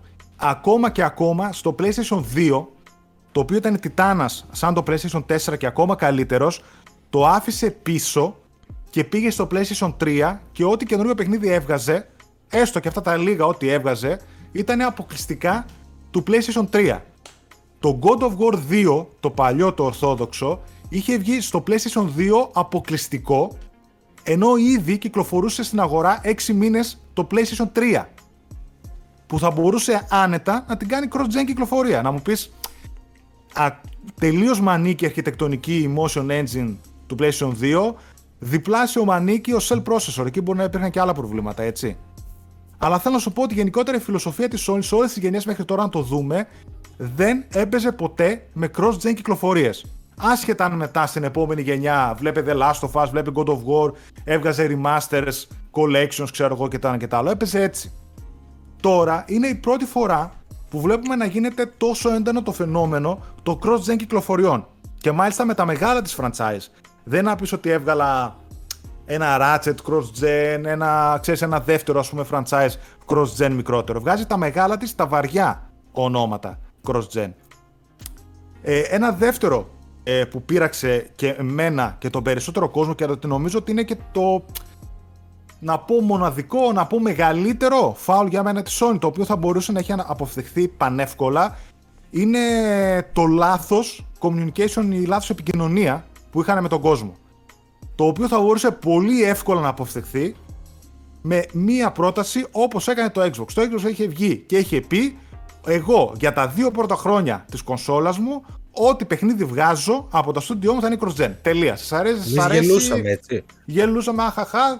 Α, είναι, θα κρατήσουν πίσω όπως λέμε τώρα και δεν θέλουμε, θα κρατήσουν πίσω τα παιχνίδια ή πώς θα το βγάλεις στο Xbox One τον 1, ακόμα κάτι teraflops και μετά στα 12 ξανά το Infinite. Πώς θα παίζει το ένα και πώς θα παίζει το άλλο. Ακόμα την έχω αυτή την απορία. Να τη δούμε έτσι. Το κατακρίναμε εκείνο, θα μπορούσε να βγει και η Sony να πει το ίδιο. Τότε όμως η Sony δεν ξέρω, δεν είχαν αποφασίσει μεταξύ τους τι θα λένε. Μπορεί όντως να αλλάξουν τα πράγματα στην πορεία και να αποφασίστηκαν cross-gen κυκλοφορίες στην πορεία. Είχε βγει ο G. Ryan και είχε πει ότι πιστεύουμε. ε, we believe in generations, πιστεύουμε στις γενιές και ότι τα μεγάλα μας παιχνίδια δεν θα τα βγάλουν στο 4, θα τα πάμε στο 5 και κοιτάμε να εκμεταλλευτούμε την καινούργια κονσόλα κάθε φορά. Και μετά βέβαια είχε πει ότι ναι, δεν μπορούμε να αφήσουμε και έτσι τα 120 εκατομμύρια κατόχων του PlayStation 4 και θα τους φροντίσουμε και θα τους κάνουμε. Κάπου εκεί το χάσανε, νομίζω. Είτε με τις κολοτούμπες που τις ξέρανε και δεν τις λέγανε, επίτηδες για να μην ρίξουν hype από το PlayStation 5, αλλάξανε στην πορεία, γίνανε κάποια λάθη τα οποία για μένα είναι παιδικά και θα μπορούσαν να είχαν αποφευθεί. Δεν μου άρεσε καθόλου ούτε και ο τρόπος αυτός που έγινε τώρα, το ότι να βγει σε μια συνέντευξη ο Χάστ και μέσα σε 5-10 πράγματα να πει ότι αχα, ε, μάθετε και τώρα ότι το God of War και δύο άλλα παιχνίδια θα βγουν cross-gen ή και εκείνο και το άλλο. Δηλαδή, κάτσε ρε φίλε. Βγες άμα είναι πέστος σε μια ξεχωριστή ανακοίνωση ότι ξέρετε τι. Τα προορίζαμε μόνο για το 5 ή από την αρχή τα προορίζαμε για τα cross-gen. Μας έτυχε αυτό, μας έτυχε το άλλο. Θα βγουν εδώ εκεί. Σας υποσχόμαστε ότι θα τρέχουν τα παιχνίδια δυνατά και στη μια κονσόλα και στην άλλη. Δηλαδή, πες το έτσι, μην τώρα λες το ένα, λες το άλλο. Α, ναι, και εκείνο θα βγει cross-gen. Α, και εκείνο. Τα έλεγε και μέσα σε προτάσεις που ξέρεις. Ήταν Μα λίγο ήταν, στο περίεργα. σύνολο, της- ήταν στο σύνολο της ε, συνέντευξης, απλά πέταξε και αυτά τα πράγματα έτσι σε φάση. Ναι. Τώρα που το θυμήθηκα, ε, τελικά θα είναι cross-gen. Μα και εμείς όταν το διαβάσαμε, λέω τώρα. Το εννοεί, δεν το εννοεί. Ναι, ναι, ναι. το και έτσι όπως γράψανε το είχε λάθος. γράψει, μπράβο, μπράβο. Έτσι όπως το είχε γράψει Νόμιζες Ναι. ότι ήταν, δεν ήταν. Και επίσης μια εβδομάδα πριν την Ιθρία, έτσι. Έξυπνο, δεν, Μπράβο. δεν είναι χαζή. Μπράβο. Δεν είναι χαζή και στη Sony. Δηλαδή, σε μια εβδομάδα γίνουν οι παρουσιάσεις, θα γράφουμε, ξέρω εγώ, 500 νέα τη μέρα και θα ξεχαστούμε κατά κάποιον τρόπο. Βέβαια, όλα αυτά. Ναι. Δεν είναι. Χαζί δεν είναι έτσι. Το Ναι. φαίνεται που πά- καλά τώρα και χρόνια ας πούμε, που τους παρακολουθώ και το τι κάνουν και οι κινήσει που κάνουν είναι πανέξιμε. Και με το PS5 και με το 4 κάνουν πανέξιμε, το καταλαβαίνω. Αλλά σε αυτό το σημείο, το οποίο να ξέρετε, παιδιά, και εσείς και σε εσάς το λέω και στα παιδιά που μας ακούνε ή μας βλέπουν στο YouTube, ότι με το που βγουν τα παιχνίδια ή περάσει ο καιρός, όλα αυτά που λέμε τώρα δεν θα έχουν καμία σημασία. Θα ξεχαστούν και εμείς σίγουρα θα παίξουμε πολύ καλά παιχνίδια και θα κοιτάμε μετά τι- ποια θα είναι τα επόμενα. Αλλά νομίζω ότι πολύ εύκολα θα μπορούσε να αποφευθεί αυτή η αρνητική δημοσιότητα που πήρε η Sony με το να λέμε ότι έκανε κολοτούμπες, ότι μπορεί να μας είπε ψέματι, ότι εγώ δεν θέλω να βγουν τα παιχνίδια στο 4, θέλω να βγουν στο 5 ή το αντίστροφο. Δεν υπήρχε λόγος αυτή τη στιγμή να υπάρχει τέτοιο ε, chatter στο ίντερνετ, να, υπάρχει, να υπάρχουν τέτοιες σε παιδί μου συνομιλίες στο ίντερνετ αρνητικές για τη Sony, έστω και αυτό το μικρό αρνητικό αντίτυπο που πιστεύω ότι θα έχει, ε, για αυτό το λόγο. Δεν υπήρχε λόγος. Θα έπρεπε να μιλάμε για το πώς θα είναι το Horizon, πόσο εντυπωσίασε και πότε θα βγουν τα επόμενα παιχνίδια και πώς θα είναι και τι πάει το άλλο. Τζάμπα κόπος, τζάμπα ταλαιπωρία, ρε παιδί μου, θα μπορούσε να αποφευθεί πολύ εύκολα. Με μια περισσότερη ειλικρίνεια όπως έκανε η Microsoft. Και ένα δεύτερο, για να κλείσει, από όλα αυτά θεωρώ ότι ε, χαμένος σε εισαγωγικά βγαίνει, βγαίνει, βγαίνουν οι δυνατότητες του PS5. Το potential δηλαδή του PS5. Θεωρώ ότι καλός ή κακός δεν θα εκμεταλλευτούν αυτά τα πρώτα παιχνίδια ε, την κονσόλα. Όσο την έχουν εκμεταλλευτεί κάποια άλλα που βγήκαν αποκλειστικά ή το Ratchet που περιμένουμε σε λίγες μέρες ή κάποια άλλα προηγούμενα ή κάποια άλλα με επόμενα και θα φανεί και στις uh, συγκρίσεις αυτές. Θεωρώ ότι το potential του PS5 αυτή τη στιγμή ως ένα σημείο με αυτά τα μεγάλα παιχνίδια κρατιέται πίσω. Γιατί βλέπουμε ότι η κονσόλα είναι δυνατή, μπορεί να δώσει πάρα πολλά πράγματα και το καταλαβαίνουμε και με τα παιχνίδια που παίζουμε. Και ένα Ε, τελευταίο, εγώ- sorry, sorry, α. ένα τελευταίο και κλείνω, ε, για να μην το ξεχάσω κυρίως, το μόνο πρόβλημα που αντιμετωπίζω αυτή τη στιγμή στη Sony, πέρα από αυτό που είπα, την αρνητική διαφήμιση κτλ., το οποίο θα μπορούσε να αποφευθεί, ε, και αφορά τα παιχνίδια, είναι ότι αυτή τη στιγμή ξέρουμε για PlayStation 5 exclusive το Ratchet, το οποίο την άλλη εβδομάδα θα μάθετε ε, τι και πώς, και μετά από εκεί και πέρα δεν ξέρουμε τίποτα. Και μιλάω για αποκλειστικό του PlayStation 5. Final θα βγει Fantasy το χω- Integrate, ας πούμε, αλλά και πάλι από first parties Ε, δεν- μέσα στη διετία. δεν- δεν ένα μετράει, first εντάξει. party, έτσι. Ένα first party. Μιλάω για, μιλάω για first party από τα στούντιο της Sony αποκλειστικό για το PlayStation 5 αυτή τη στιγμή είναι μόνο το Ratchet. Τα υπόλοιπα ήταν από second party. Blue Point, uh, Sumo, νομίζω ποια ήταν το Distractions Sumo και η Digital, Housemarque. ε, Housemarque, ναι. Ναι. Το πρώτο της είναι το Ratchet και μετά από εκεί και πέρα δεν ξέρουν ποιο θα είναι το επόμενο. Τα υπόλοιπα που θα βγάλουν θα είναι cross-gen. Το επόμενο δηλαδή πότε θα βγει, από ποιο θα βγει και τι θα είναι. Ακούγονται διάφορα και ίσως να υπάρχουν και ανακοινώσεις που δεν μάθαμε ακόμα και θα έρθουν σύντομα. Π.χ. κάποιο remake του The Last of Us που ακουγόταν να είναι αποκλειστικό στο PS5, ξέρω εγώ, ή κάτι άλλο που δεν ξέρουμε, ή κάποιο third party. Μπορεί, αλλά εγώ εκεί αντιμετωπίζω ένα πρόβλημα. Πότε θα δούμε το επόμενο καθαρό αποκλειστικό του PlayStation 5. Σε αυτό Δηλαδή, έρχομαι να του, χρό- του κολλήσω. χρόνου, το 22, ξέρω εγώ, το φθινόπωρο. Ε, Σε αυτό έρχομαι να κολλήσω. Αυτό ακριβώς το πήγες μόνος σε εκεί. Το ότι είναι το πόσο. Γιατί ξέραμε ότι τον πρώτο χρόνο θα δούμε πράγματα cross-gen και λογικότατο και κάνουμε και παραχωρήσεις. Αλλά αν το God of War βγει το Νοέμβριο του 22 και φτάσουμε επί δύο χρόνια να έχουμε ακόμα cross-gen κυκλοφορίες, καταρχάς είναι κάτι πρωτάκουστο για Sony. Δηλαδή θυμηθείτε τα παιχνίδια που είχε βγάλει ήδη το 15 μόνο για PS4. Βλέπω The Order Bloodborne, και. Ναι. βλέπω Order Bloodborne Θα τα κτλ. πω τώρα. Θα τα πω τώρα. Πες εσύ, Ε, τελείωσε και θα σου πω. Και το άλλο είναι ότι π- πόσο πίσω έχουν πάει όλα. Π.χ. το Ratchet στην αρχή αναμενόταν στο launch, έτσι. Ναι. Τα ξεκινάγαμε το launch PS5, το είχαμε πει αυτό. Το όχι είχαμε γράψει launch, αρκετά. όχι launch, launch window είχαν πει, αλλά τέλος πάντων, ναι, πάνω κάτω το έτσι. ίδιο πες. Εντάξει, δεν έφυγε 7 μήνε. Δεν εννοούσαμε όμως 7 Όχι, μήνες. Μετά σίγουρα, μπορεί να εννοούσαμε σίγουρα. ένα μήνα μετά.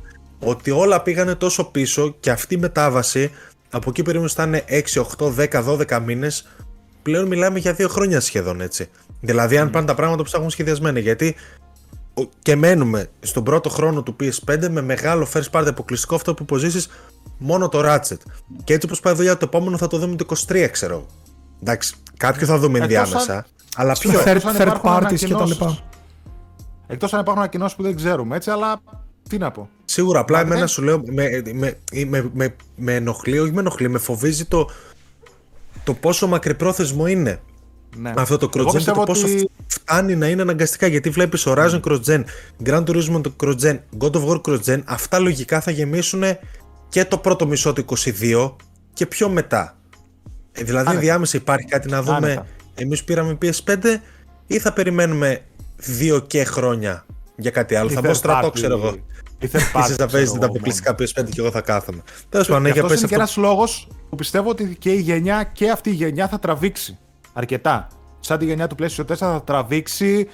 Ε, μπορεί να τραβήξουν και πίσω και κάποιες εκδόσεις αν θα δούμε σε αυτή τη γενιά τύπου PS5 Pro, Xbox Series, ξέρω εγώ πώς Pro θα τα λένε ή κάτι άλλο. Νομίζω ότι θα τραβήξει αυτή τη γενιά.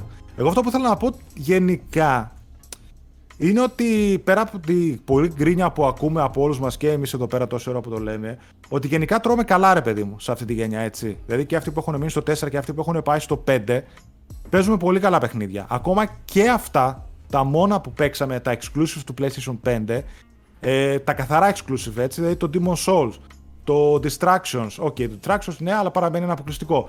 Το Returnal, το Ratchet, το Horizon που θα βγει με στη χρονιά, το οποίο είναι cross-gen. Και άμα βάλουμε και τα Little Big Θα βγει με στη χρονιά. Και το, τα Miles Morales. Το Ratchet δεν το παίξαμε ρε, εσύ. Σε λίγο βγαίνει. Τι λες. Ναι, ναι. Τώρα. Sorry, sorry, sorry, Horizon θα βγει φέτος όμως. Sorry, θα το παίξουμε σε λίγες μέρες. Λοιπόν, ε, και τα υπόλοιπα, τα οποία είναι cross-gen, είχαμε μια πάρα πολύ καλή χρονιά για τα αποκλειστικά της Sony. Δεν βάζω μέσα τις third party κυκλοφορίες. Εδώ πέρα θέλω να πάω σε σύγκριση και με το τι έκανε η Sony να το δούμε. Το 2013, ας πούμε, Νοέμβριο-Δεκέμβριο μετά, είχε γίνει το worldwide release του PlayStation 4. Οπότε τα μόνα αποκλειστικά που υπήρχαν ήταν το NAC, ε, μιλάμε και λίγο και για την ποιότητα το εκάστοτε, έτσι. Το Knack, το Killzone Shadow Fall, το Resogun, από την Housemarque. Το The Playroom το οποίο, ok, ρε παιδί μου, ήταν. Πρέπει να πας όμως σε βάθος ενός χρόνου και έτσι. Δηλαδή, ναι, ναι, ναι. Εντάξει, εντάξει. Ε, κράτησα και δύο μήνες από το 13, θα πω και όλο το 14. Α, OK, okay, okay. Λοιπόν, Killzone, Resogun, ε, Knack, αυτά. Και πάμε μετά στο μέσα σε όλο το 14, Drive Club, Infamous Second Son, έτσι. Και μετά είχαν και αυτοί κάποιες κυκλοφορίες το Little Big Planet 3 και το MLB 14 The Show, τα οποία ήταν cross. Έτσι. Αν συγκρίνεις αυτή τη χρονιά, την πρώτη του 4 με τα επίπεδου παιχνίδια που παίξαμε και θα παίξουμε με το 5, θεωρώ ότι ξεκάθαρα έχουμε ανέβει ένα σκαλί. Σε ποιότητα. Σε δηλαδή ποιότητα, από... καθαρά ποιότητα, παιχνίδι versus παιχνίδι, ναι. Ούτε καν, ναι. δεν συγκρίνεται. Έτσι δεν συγκρίνεται δεν νομίζω ότι συγκρίνεται. Δηλαδή τώρα το Infamous ήταν πολύ καλό παιχνίδι. OK, okay, ίσως το καλύτερο από όλα αυτά. Και το Killzone εμένα μου άρεσε, δεν μπορώ να πω, αλλά εντάξει. Δεν νομίζω ότι συγκρίνεται με το line-up που είδαμε στον πρώτο χρόνο του PlayStation 5 από αποκλειστικά. Και μετά ξεκινήσαμε, ας πούμε, από το 15 μπαίνουμε στη δεύτερη γενιά του μηχανήματος, όπου είδαμε το Bloodborne, το πρώτο μεγάλο ε, αποκλειστικό, ας πούμε, του 4 που έγινε τον μπάμο χαμός, το Until Dawn, το οποίο ήταν ε, επίσης πολύ καλό και μετά συνήθως έπαιζε με remasters. Η Sony είδαμε το God of War 3, Remaster, το Gravity Rush, το Port, το Journey, Terraway Unfolded και Uncharted The Nathan Drake Collection. Order, τα οποία όλα ήταν ports, remasters και το The Order, αυτό που θα σου έλεγα μετά στο τέλος. Το οποίο και αυτό το Order τα πήγε πολύ μέτρια ε, στα reviews. Εμένα μου άρεσε. Δηλαδή ότι και εμένα μου άρεσε. Ήταν και μικρό παιχνιδάκι, OK, okay, αλλά εντάξει. Μέτριο, τέλος πάντων. Είχε τα θεματάκια του. Δηλαδή στο σίγουρο, sequel πίστευα ότι θα. Στο sequel πίστευα ότι θα γινόταν το BAM. Δηλαδή βλέπουμε τα πρώτα δύο χρόνια της κονσόλας. Τα υπερτούμενα παιχνίδια ποια είναι, ξέρω εγώ. Του Bloodborne. Και το Until Dawn ήταν ωραίο. Και μετά πέφτουμε ένα σκαλί νομίζω στα Killzone, στα Infamous.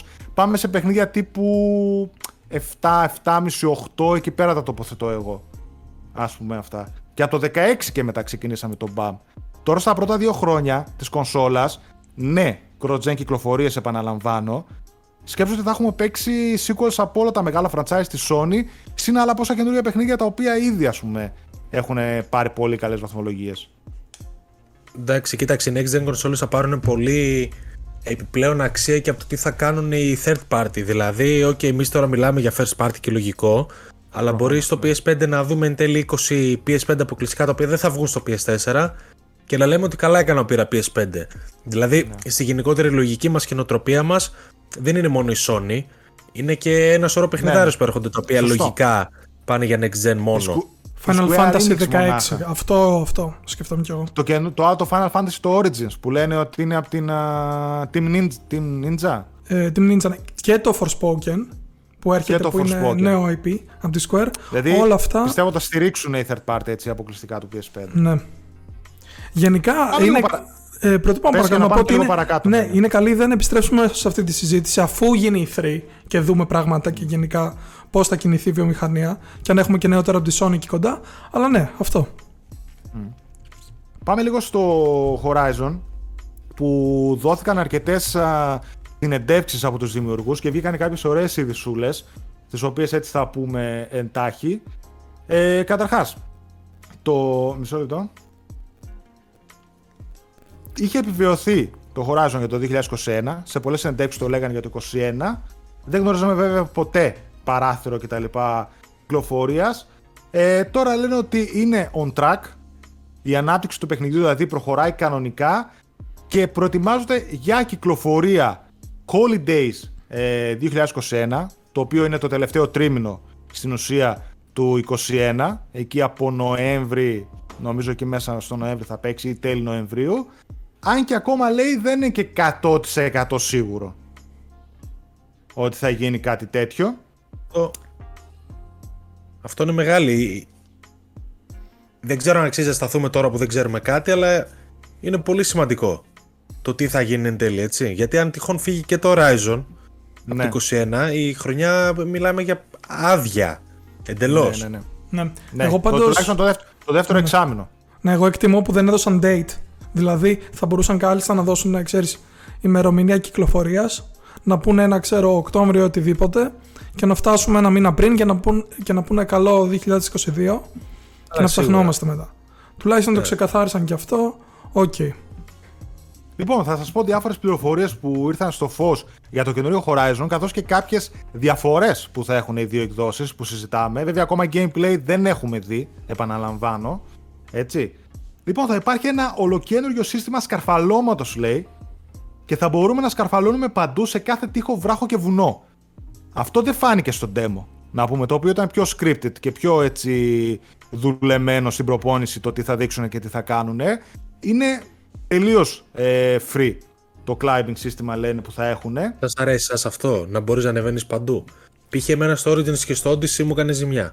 Στο Breath of the Wild Εσάς. είχε γίνει τρομερή υλοποίηση και να πω ότι μένει να δούμε λέτε να βάλουν κάποιο σύστημα με στάμινα ή κάτι τέτοιο. Ναι, να το δούμε. Α, Δεν- Γιατί αν δεν έχει ξέρω αν θα ήθελα. ναι, free climbing Καλά, τώρα στις- ξέρεις να ανεβαίνεις όλα τα βουνά μόνο μιας θα είναι λίγο μη Αυτό ρεαλιστικό. ακριβώς το λάθος που έκανε το Odyssey και έχασε πολλά στο σχεδιασμό του παιχνιδιού του, θεωρώ εγώ. Με το Να να, το μπορείς δούμε. να πηγαίνεις παντού και να πηδάς από παντού χωρίς καμία επίπτωση. Κάτι που ίσως συμβεί και στο Horizon με τον Glider. Με τον glider φυσικά. Δηλαδή, μπορεί να πηγαίνεις παντού χωρίς δάμε. Δηλαδή να ανεβαίνεις όπου θες και να πέφτεις από όπου θες. Για μένα εκεί. Glider. Πες, Ναι. πες. Ε, όχι, ήθελα να πω ότι για μένα εκεί ίσως χάσει λίγο στο πώς πρέπει να το, να το δούνε, να το προσεγγίσουν σχεδιαστικά. Σίγουρα, δηλαδή σίγουρα. στο τι, στο τι διαδρομές θα έχεις, στο πόσα πρέπει να το ετοιμάσει. Πρέπει να ανέβεις εκεί, πώς θα ανέβεις. Το να μπορείς να πηγαίνεις έτσι και έτσι όλη την ώρα μπορεί να είναι πιο εύκολη η gaming εμπειρία. Δεν σκέφτεσαι, δεν σε νοιάζει. Αλλά από την άλλη, σου λέω για μένα χάνει πολύ. Δηλαδή, εγώ στο Odyssey είχα βαρεθεί. Ήμουνα, ξέρω εγώ, έβλεπα το τέτοιο πάνω και απλά ανέβαινα ευθεία επί 5 λεπτά. Θα προτιμούσα να έχει δύο διόδους, ξέρω εγώ, και να μπορούσα να πάω μόνο από εκεί, αλλά να πρέπει να το ψάξω. Αυτό, τέλος πάντων, θα το δούμε αυτό. Ναι. Ε, λοιπόν, για το Glider, πάντως λέγανε ότι και στο πρώτο Horizon το είχαν σχεδιάσει, αλλά δεν τους έβγαινε τέλος πάντων με αυτά που θέλουν να κάνουν και τα αφήσανε λόγω τεχνικών δυσκολιών. Πλήρη εκμετάλλευση του DualSense και 3D Audio. Οκ, νομίζω ότι τουλάχιστον τα first party πρέπει να το περιμένουμε αυτό. Αλίμονο. Ολοκαίνουργιο skill tree. Ολοκαίνουργιο skill tree με καινούργια ξέρω εγώ που θα μπορείς να αναβαθμίσεις να κάνεις και μάλιστα νομίζω είπαν ότι θα μπορείς να αλλάξεις κιόλας τις αναβαθμίσεις και τα points που βάζεις. Νέο melee system με combos, το είδαμε και στο demo. Πολλαπλά και διαφορετικά biomes. Δηλαδή είδαμε ένα στο demo τύπου ζούγκλα παραλία, κλασικά θα δούμε μετά χιόνια, ερήμους, Ε, στο ξέρω τέλος εγώ, α, ε, άλλαξε διάφορα. κιόλας με τις καταιγίδες κόκκινες ξέρω εγώ που είχε. Μπράβο, Και από το μπράβο. πρώτο τρέιλερ είχαμε δει πολλά διαφορετικά, Mm. το οποία δεν νομίζω να είναι θέμα αυτό, ή να περιμένει κανένας τίποτα λιγότερο. Στο ένα δεν είχε τόσο διαφορετικά τοπία. Δηλαδή, αν βγάλεις απ' έξω το Frozen Wilds, δεν έμοιαζαν αρκετά. Δηλαδή, εγώ θυμάμαι να πέρα το πράσινο είναι εκείνο εκεί το, τον τεράστιο κρατήρα στην έρημο. Δεν θυμάμαι Είχε κάτι έρημο, άλλο. είχε χιόνια το base Α, game ναι. στο τέλος. Είχε, Αλλά ναι, ναι. καθόλου. είχε και χιόνια. Είχε, είχε. Αλλά ναι, και εγώ δεν το έχω πολύ φρέσκο να σου πω την αλήθεια. Μεγα, ελαφρώς μεγαλύτερος ο κόσμος σε σχέση με το πρώτο, με έμφαση όμως στην πυκνότητα του κόσμου. Ε, αυτό είναι το βασικό. Νέο σύστημα με πάγκους εργασίας για να κάνουμε τα upgrades, το είπανε και στο demo αυτό. Το μεγαλύτερο μέρος του παιχνιδιού αναπτύχθηκε με βάση το PlayStation 4 και δοκιμάζεται, γίνεται playtesting στο 4. Η έκδοση του PlayStation 5 έχει διαφορετική τεχνική rendering νερού και περισσότερες λεπτομέρειες στα γραφικά. Το Hero Lighting, η τεχνική φωτισμού του ήρωα, ε, έτσι που φάνηκε στο demo, είναι αποκλειστικό του PlayStation 5. Θα μπορούμε να χρησιμοποιήσουμε το Focus Scan σε ανθρώπους, μιας και θα φοράνε πανοπλία και θα είναι πιο επιθετικοί από πριν. Εδώ πέρα καταλαβαίνουμε ότι θα παίξουν μεγαλύτερο ρόλο οι άνθρωποι και οι φατριές στο sequel. Μας αρέσει Το- αυτό όμως. Εγώ θα ρωτήσω. Θα Ναι. θέλατε να δείτε να επικεντρώνετε περισσότερου ανθρώπους Περισσότερο τα ρομπότ. σε σχέση με τα ρομπότ δεν νομίζω, αλλά πιστεύω Όχι. ότι τους αναβαθμίζουν. Κοίτα, Εγώ ένα φοβάμαι μην αναλόγως μπουν και- τελείως στο, στο επίκεντρο όπως στο The Last of Us π.χ. κάναμε στην άκρη λίγο τα zombies και μπήκαν οι άνθρωποι. Οκ, Κάτι το που θέμα εκεί μου, είναι μου δούλεψε βέβαια. αν, αν η, ε, η AI των εχθρών είναι τόσο καλή όσο του Last of Us, ας έχει και 500 εχθρούς. Δεν θέλω πάλι mindless που το κάνουν όλα τα exclusive open world της Sony έτσι. Mindless βάσεις που ξέρεις κάνε clear 15 άτομα και κάνε Κάνε clear clear και τη τον βάση. αρχηγό, λούταρε κιόλας εδώ. Αυτά. Με Δηλαδή, παράδεκτη τεχνητή νοημοσύνη που απλά κάθονται εδώ και πάνε εκεί και γυρνάνε. Ένα μεγάλο αρνητικό του Τσούσιμα π.χ. ήταν αυτό. Ναι, ναι. Αυτό μένει να το δούμε. Πολύ καλό ερώτημα. Το υποβρύχιο gameplay έχει περισσότερο βάθος από ό,τι φαίνεται. Λέει ότι δείξανε στο demo. Λογικά όντως θα έχει περισσότερο gameplay από κάτω. Και φυσικά θα υπάρχει 60 FPS performance mode στο PlayStation 5. Εντάξει. Αναμενόμενο. Οκ. Όσο Ε, και δεν το dynamic έδειξαν ήδη 4K. στα 60 FPS μου κάνει. ε, Θα μου πεις, ήθελαν το πλήρες το fidelity για να δείξουν τα περιβάλλοντα. Ακριβώς. λίγο, Ε, κατάλαβες. ναι, κλασικά, κλασικά, κλασικά. Και από stream τώρα θα μου πεις τι να το δείξουν σε 60 Ναι. FPS ξέρω εγώ. Θα έκανε με διαφορά αλλά αυτό που λες και εσύ είναι. Και πάω σε κανένα δυο άλλες ειδησούλες πιο γρήγορα. Είχαμε ανακοίνωση από την Band το οποίο βγήκε και από την α, συνέντευξη του Hast ότι δουλεύουν πάνω σε ένα καινούριο παιχνίδι, μια καινούργια IP, σε ένα καινούριο open world παιχνίδι βασισμένο στα εις βάθος συστήματα ανοιχτού κόσμου του Days Gone. Δηλαδή πατάνε πάνω στη δουλειά που έχουν ρίξει στο Days Gone και στην εμπειρία που έχουν αποκτήσει για να φτιάξουν ένα τελείως καινούριο παιχνίδι ανοιχτού κόσμου. Οκ. Είναι αυτό που ξέραμε από φήμες ότι δεν θα δούμε Days Gone 2 και ότι δουλεύουν πάνω σε ένα καινούριο παιχνίδι. Είναι, Η είναι Bend ουσιαστικά, είναι ουσιαστικά επιβεβαίωσαν οι ίδιοι. αυτό που είχε πει και ο Schreier έτσι. Όταν είχε βγει Ναι. και για το The Last of Us Remake, είχε πει ότι η Bend κάνει νέο IP, επιβε- επιβεβαιώνεται και αυτό, τον οποίο Schreier θα, κρ- θα κράξουμε παρακάτω. Έχουμε να πούμε κανένα δύο λογάκια. Ναι, εσύ δεν, δεν είσαι καλά αυτή τη εβδομάδα με του Στραήρ. Ε, δεν είναι καλά, αυτός δεν είναι καλά γενικότερα. Και ε, μετά περνάω στην α, Pixel Opus, άλλο ένα first party studio της Sony από τα μικρά της μάλιστα, η οποία τελευταία μας είχε δώσει το Concrete Genie, το οποίο ήταν ένα πανέμορφο παιχνίδι. Εμένα μου είχε εντυπωσιάσει πάρα πολύ στα γραφικά, το animation, τους χαρακτήρες και τέτοια. Ε, ψάχνει καινούργια ταλέντα για να βοηθήσουν στη δημιουργία ενός καινούριου project, το οποίο θα τρέχει στην Unreal Engine 5, Unreal Engine 5 και θα συνεργαστεί με τη Sony Pictures Animation για το επόμενο του παιχνίδι για το PlayStation 5. Νομίζω ότι το Concrete Genie τέριαζε πάρα πολύ σε animation ταινία. Στην ποιότητα των γραφικών τους και στο είδος του art style και του animation που είχε. Ναι. Οπότε πιστεύω ότι θα δούμε κάτι πολύ καλό. Και αυτό η συνεργασία με τη Sony Pictures Animations με πάει πίσω λίγο στο conference που είχαν στη Sony και είχαν δώσει βάση πλέον ότι θέλουν μεταξύ τους όλα τα παραρτήματα της Sony, Sony Pictures, Sony Animations, οτιδήποτε άλλο, να συνεργάζονται πιο έντονα από ό,τι συνεργάζονται ως τώρα. Ίσως αυτό να είναι ένα πρώτο βήμα. Να πούμε εδώ για όποιον δεν ε, το έχει έτσι, δεν το κατεβάζει στο μυαλό του γρήγορα, ε, ότι ε, μιλάμε ουσιαστικά για την εταιρεία, για το, για το μέρος της Sony που είχε κάνει το animation του Spider-Verse, του Into the Spider-Verse, που όλοι το έχουμε δει και τέτοιο, και το φετινό το Mitchells and the Machines, το οποίο επίσης, είχαν, το οποίο επίσης είχε φοβερό animation και θα είναι πολύ ενδιαφέρον να δούμε σύμπραξη. Απλά αναφέρω δύο παραδείγματα για όποιον θέλει να δει τη δουλειά του animation τμήματος της Sony. Ναι. Που εντάξει, ναι, ναι. Spider-Verse το έχουμε δει όλοι έτσι κι αλλιώς. Χάρμα οφθαλμών. Και να πούμε ότι έχει δοθεί και στο PS Plus το Concrete Genie, έτσι. Ναι, ναι, ναι. Ναι. Αυτά από ειδισούλες. Είχαμε και ένα τρέλερ με 7 καινούρια παιχνίδια για το PlayStation VR. Τα οποία εντάξει, okay, είναι ενδιαφέροντα. Μ' αρέσει που το στηρίζουν ακόμα και το προωθούν με κάποιες μέρες έτσι αφιερωμένες στο VR. Επειδή έγραφα το, επειδή έγραψα το άρθρο για τα VR, ε, είναι πολύ ενδιαφέροντα τα παιχνίδια πραγματικά. Mm. Και πολύ διαφορετικά μεταξύ τους και έχουν πολύ δυνατά εικαστικά και φαίνεται να έχουν και gameplay. Φαίνονται πάρα πολύ ωραία αυτά τα παιχνίδια. Ειδικά το Fract. Εμένα μου έχει κάνει αυτό εντύπωση, έχει πολύ ωραίο art style, αλλά ναι. ναι. Ε, Επίσης, τώρα τελευταία ακούγεται ότι μέσα σε αυτό το μήνα παίζει να δείξουν κάτι από PSVR 2 ε, γιατί είχα ακούσει χθες το show του Jeff Grubb που κάνει και είχε πει ότι άρχισε να ακούγονται πραγματάκια ότι μπορεί να πετάξει ένα blog post στη Sony που να λέει να, αποκαλύπτει το, ε, να αποκαλύπτεται γενικότερα περισσότερες πληροφορίες για το PSVR 2 ή το design του. Κοίταξε, τώρα το design δεν έχει μείνει να δείξουν. Νομίζω τα γύρω-γύρω τα έχουν ψηλοποιεί, οπότε αυτό περιμένουμε. Ναι design και μετά όταν θα είναι κυκλοφορήσει η ημερομηνία και τιμή ξέρω και παιχνίδια που θα δείξουν. Και παιχνίδια, ναι, τότε. Ε, νομίζω ότι η Sony ίσως όπως και τώρα με αυτό που έγινε, ίσως να κάνει λίγο distract πριν την ε3, να θέλει να τραβήξει λίγο τα βλέμματά της πάνω τώρα με κανένα δυο πραγματάκια μικρά. Δεν περιμένω να κάνει τρελέ ανακοινώσεις. σα ίσα ότι προλαβαίνει τώρα γιατί μετά στην ε3 θα πέσουν όλοι. Ναι. Η Sony τώρα που θα πάμε στην ε3 δεν έχει παρουσία. Ακούγεται ότι ίσως να κάνει μια δική της παρουσίαση τέλη του μήνα Ιουνίου, ίσως και αρχές Ιουλίου. Θα το δούμε αυτό. Αν δεν κάνει, θα τη δούμε μετά τον Αύγουστο στην Gamescom. Ως τότε, δεν μπορεί να κάνει κάτι. Είναι στο Γκίλι. Δηλαδή το PlayStation είναι στο Γκίλι, έχει παρουσία. Αλλά έχει παρουσία, αλλά δεν ξέρω αν θα περίμενα κάτι αμάν και πως super duper. Θα τα πούμε τώρα. Νομίζω ότι μπορούμε να περάσουμε στο. Στην αντίπερα όχθη, η οποία αντίπερα όχθη θα μας πάρει μία ώρα σήμερα.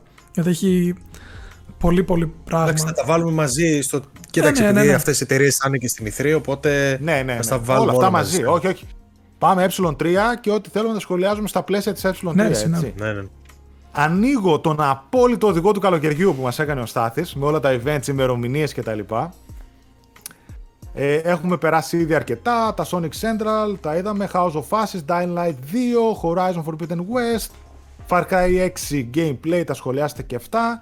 Ξεκινάμε Τετάρτη 9 Ιουνίου 5 η ώρα το απόγευμα με το Next Gen Battlefield. Next Gen. Cross Gen κυκλοφορία θα είναι, αλλά τέλος πάντων. Next Gen το λένε αυτοί. OK. Okay. Όπου θα δούμε τα, την αποκάλυψη του καινούριου Battlefield. Το πόσο εις βάθος θα είναι η αποκάλυψη ή απλά θα παίξει κάποιο trailer cinematic, gameplay, πόσες πληροφορίες θα δώσουν και μετά θα πούνε δείτε μας 22 Ιουλίου στο EA Play Μένει να το δούμε. Εγώ πιστεύω να τα δώσουν όλα προσωπικά. Και ημερομηνία και reveal και όλα, αλλά that's just me. Εγώ είμαι της άποψης ότι θα δώσουν τυράκι, αλλά θα πούνε, ξέρω εγώ, δείτε το Xbox και Bethesda Game Showcase για περισσότερες πληροφορίες ή κάτι τέτοιο. Αν και θα μου πεις το e-play πρέπει να το προωθήσουν, αλλά πιστεύω για κάποιο λόγο θα το δούμε εκεί. Mm. Εντάξει, ένα μικρό event θα είναι αυτό μόνο αφιερωμένο στο Battlefield δεν έχω και εγώ να πω κάτι, το σχολιάσαμε και στην αρχή. Δεν σα κάνει εντύπωση, sorry, όπως και με το Far Cry 6 συνέβη και με το Horizon και με, καλά το Horizon δεν είναι και Sony. Ε, ότι όλα αυτά τα παιχνίδια δεν παίζουν κατευθείαν στην E3. Ε, γιατί να παίξουν κατευθείαν στην E3. Εκείνη την μέρα που βγαίνουν okay. έχουν το buzz δικό τους. Δηλαδή τώρα το Far Cry 6 ήταν μόνο το εκείνη τη μέρα. Ναι, αλλά δεν θα κολούσε να παίξει η Ubisoft. Δηλαδή η Ubisoft τι έχει να δείξει αυτή τη στιγμή; Θέλω να πω ότι. Έχει πει τι θα δείξει. Εντάξει, θα τα πούμε παρακάτω. δεν έχει κάτι ε, αλλά... και πώς. Ναι. Τέλος πάντων, OK. Okay. Αλλά ναι. Εγώ νομίζω να τα δω όλα σένα. ε, κοίτα, εγώ νομίζω ότι είναι καλό αυτό. Γιατί ρίξει τα φώτα της δημοσιότητας πάνω σου σε μια μέρα. Γράψαμε όλοι, ασχοληθήκαμε όλοι. Ενώ στην E3, εντάξει, το καταλαβαίνω είναι μεγάλο παιχνίδι το ένα ή το άλλο. Αλλά και πάλι θα έχεις 50 ανακοινώσεις μέσα στην ημέρα, ξέρω εγώ, και θα πρέπει να κοντοραχτυπηθεί και με τα δικά σου παιχνίδια και μόνο των άλλων. Εάν έχεις φτιάξει καλό παιχνίδι, δεν έχεις τέτοιους φόβους. Ζήσει. Το καταλαβαίνω, αλλά Τι ξέρεις τώρα υποποιητής πώς πάει. πάλι. Το happy και, το Πας hype και εκεί, αυτά με εκεί. πας εκεί με το κεφάλι έτσι μέσα και τους τα παίρνεις όλα. Ούτε hype ούτε τίποτα. Αλλά βέβαια, άμα φτιάχνεις Far Μπορεί Cry, να μην ε, έχουν τόσο hype όπως σίγουρα δεν θα έχουν. θέλουν, οπότε σου λέει ας παίξουμε μόνοι μας. Αν κρίνω από αυτά που ανακοίνωσε ο Ubisoft, σίγουρα δεν έχουν. Μπαίνω Summer Game Fest. Kick off live. Του Kinley είναι αυτό το event, το οποίο ανεβαίνει και γίνεται κοντροχτυπιέται με την ε3. Ημερομηνία και ώρα διεξαγωγής 5η 10 Ιουνίου, 9 η ώρα το βράδυ. Ωραία. Η διάρκεια θα είναι 2 ώρες και θα υπάρχει μια πληθώρα από αποκαλύψεις και ενημερώσεις τόσο για τις μεγαλύτερες ανερχόμενες κυκλοφορίες όσο και για τις μικρότερες παραγωγές μέσω του Days of the Devs. Περισσότερες λέει από 12 παγκόσμιες πρεμιέρες. Και μεταξύ πολλών εταιριών συμμετέχει και η Sony σε αυτό.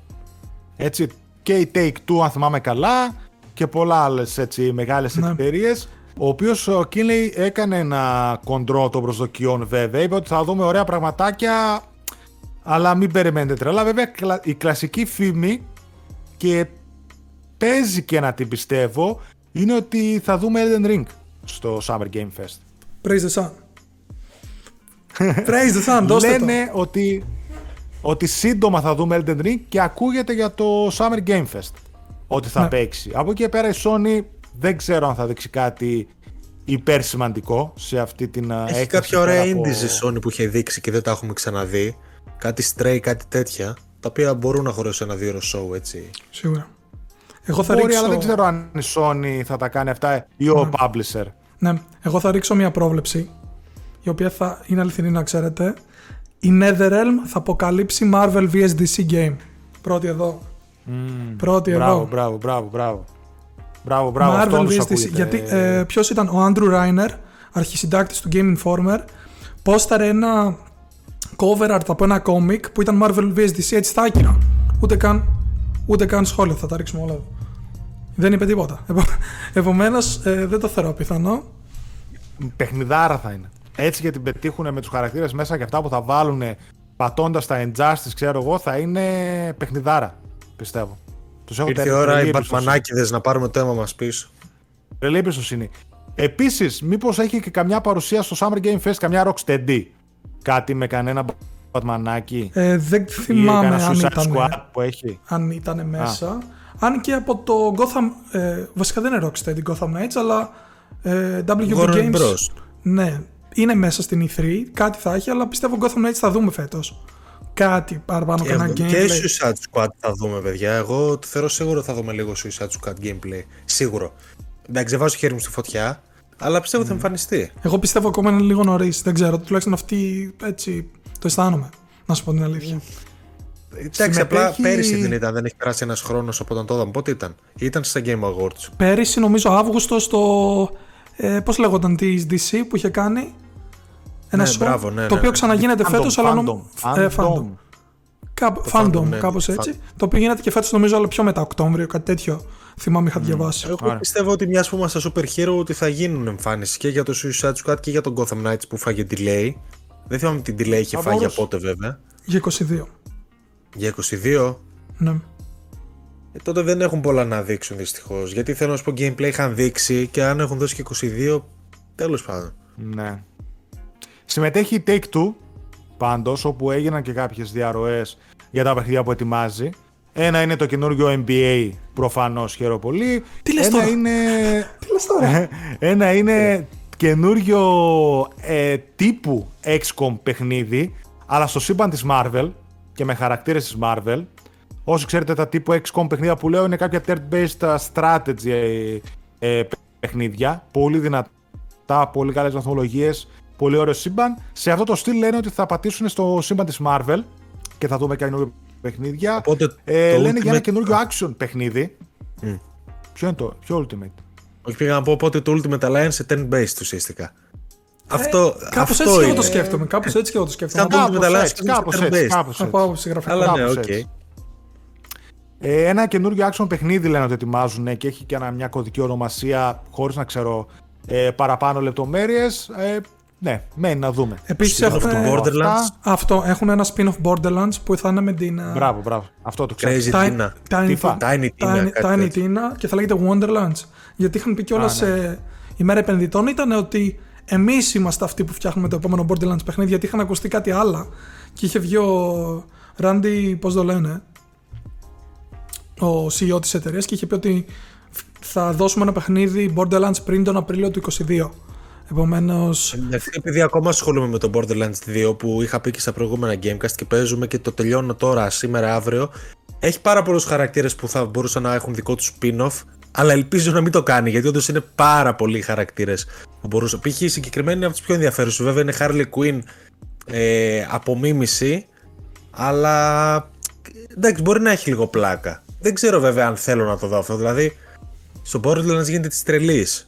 Να Ε, πάρεις τον καθένα ναι. για να του βγάλεις ένα παιχνίδι Και fun fact, η ίδια voice actress με την Aloy του Horizon Zero Dawn. Η Tiny Tina. Okay. Αλλά ναι, whatever. Δεν ξέρω τι άλλο έχουμε από τον Κίλι, αν περιμένουμε τίποτα άλλο. Αν γνωρίζουμε ίσως κάποια Ε, φήμη, αυτά νομίζω ήταν. Νομίζω αυτά τώρα δεν έχουν ε, λικάρει και διάφορα. Παίζουν Ευτυχώς, μέσα πάρα πολλές ευτυχώς. εταιρείες. Ευτυχώς, παίζουν πάρα πολλές εταιρείες.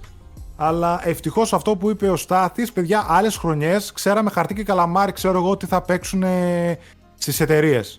Έτσι, δηλαδή κάπου, οκ, θέλω κι εγώ να έχω καμία έκπληξη. Δηλαδή, Square Enix, ας πούμε, θα πούμε και παρακάτω που εντάξει, θα, υπήρχε, θα ήθελα να έχω μια Παλιογλίτσας. έκπληξη, αλλά μας, Παλιογλίτσας. μας την πρόλαβε ο Σρέι, ρε, εντωμεταξύ, Συγγνώμη, ο- να είναι μην ένα το πω. αστείο που μια χρονιά δεν διέρευσε το line-up της Ubisoft και το είπανε μόνοι τους. Σε φάση, παιδιά, εμείς δεν Ναι, μπορούμε να πάμε με εκπλήξεις, αφού δεν το βγάζει κανένας προς τα έξω, θα σας το πούμε μόνοι μας. Μην μας Είχε αναγκάζετε. διαρρεύσει το gameplay του Far Cry 6, οπότε οκ. Καλά, Είχαν είναι και πάλι κάτι. μέσα. Ε, Ήταν σε φάση, ξέρεις τι, θα διαρρεύσουμε, θα διαρρεύσεις, θα τα πούμε μόνοι μας, να έχουμε το κεφάλι μας ήσυχο. Ονομάστε Ναι. ένα καλύτερο ντουέτο από το Ubisoft και διαρροές. Δεν υπάρχει. Κανένα. Το Ubisoft και Just Dance ε, στην έναρξη της ε, παρουσίασής της. Αυτό.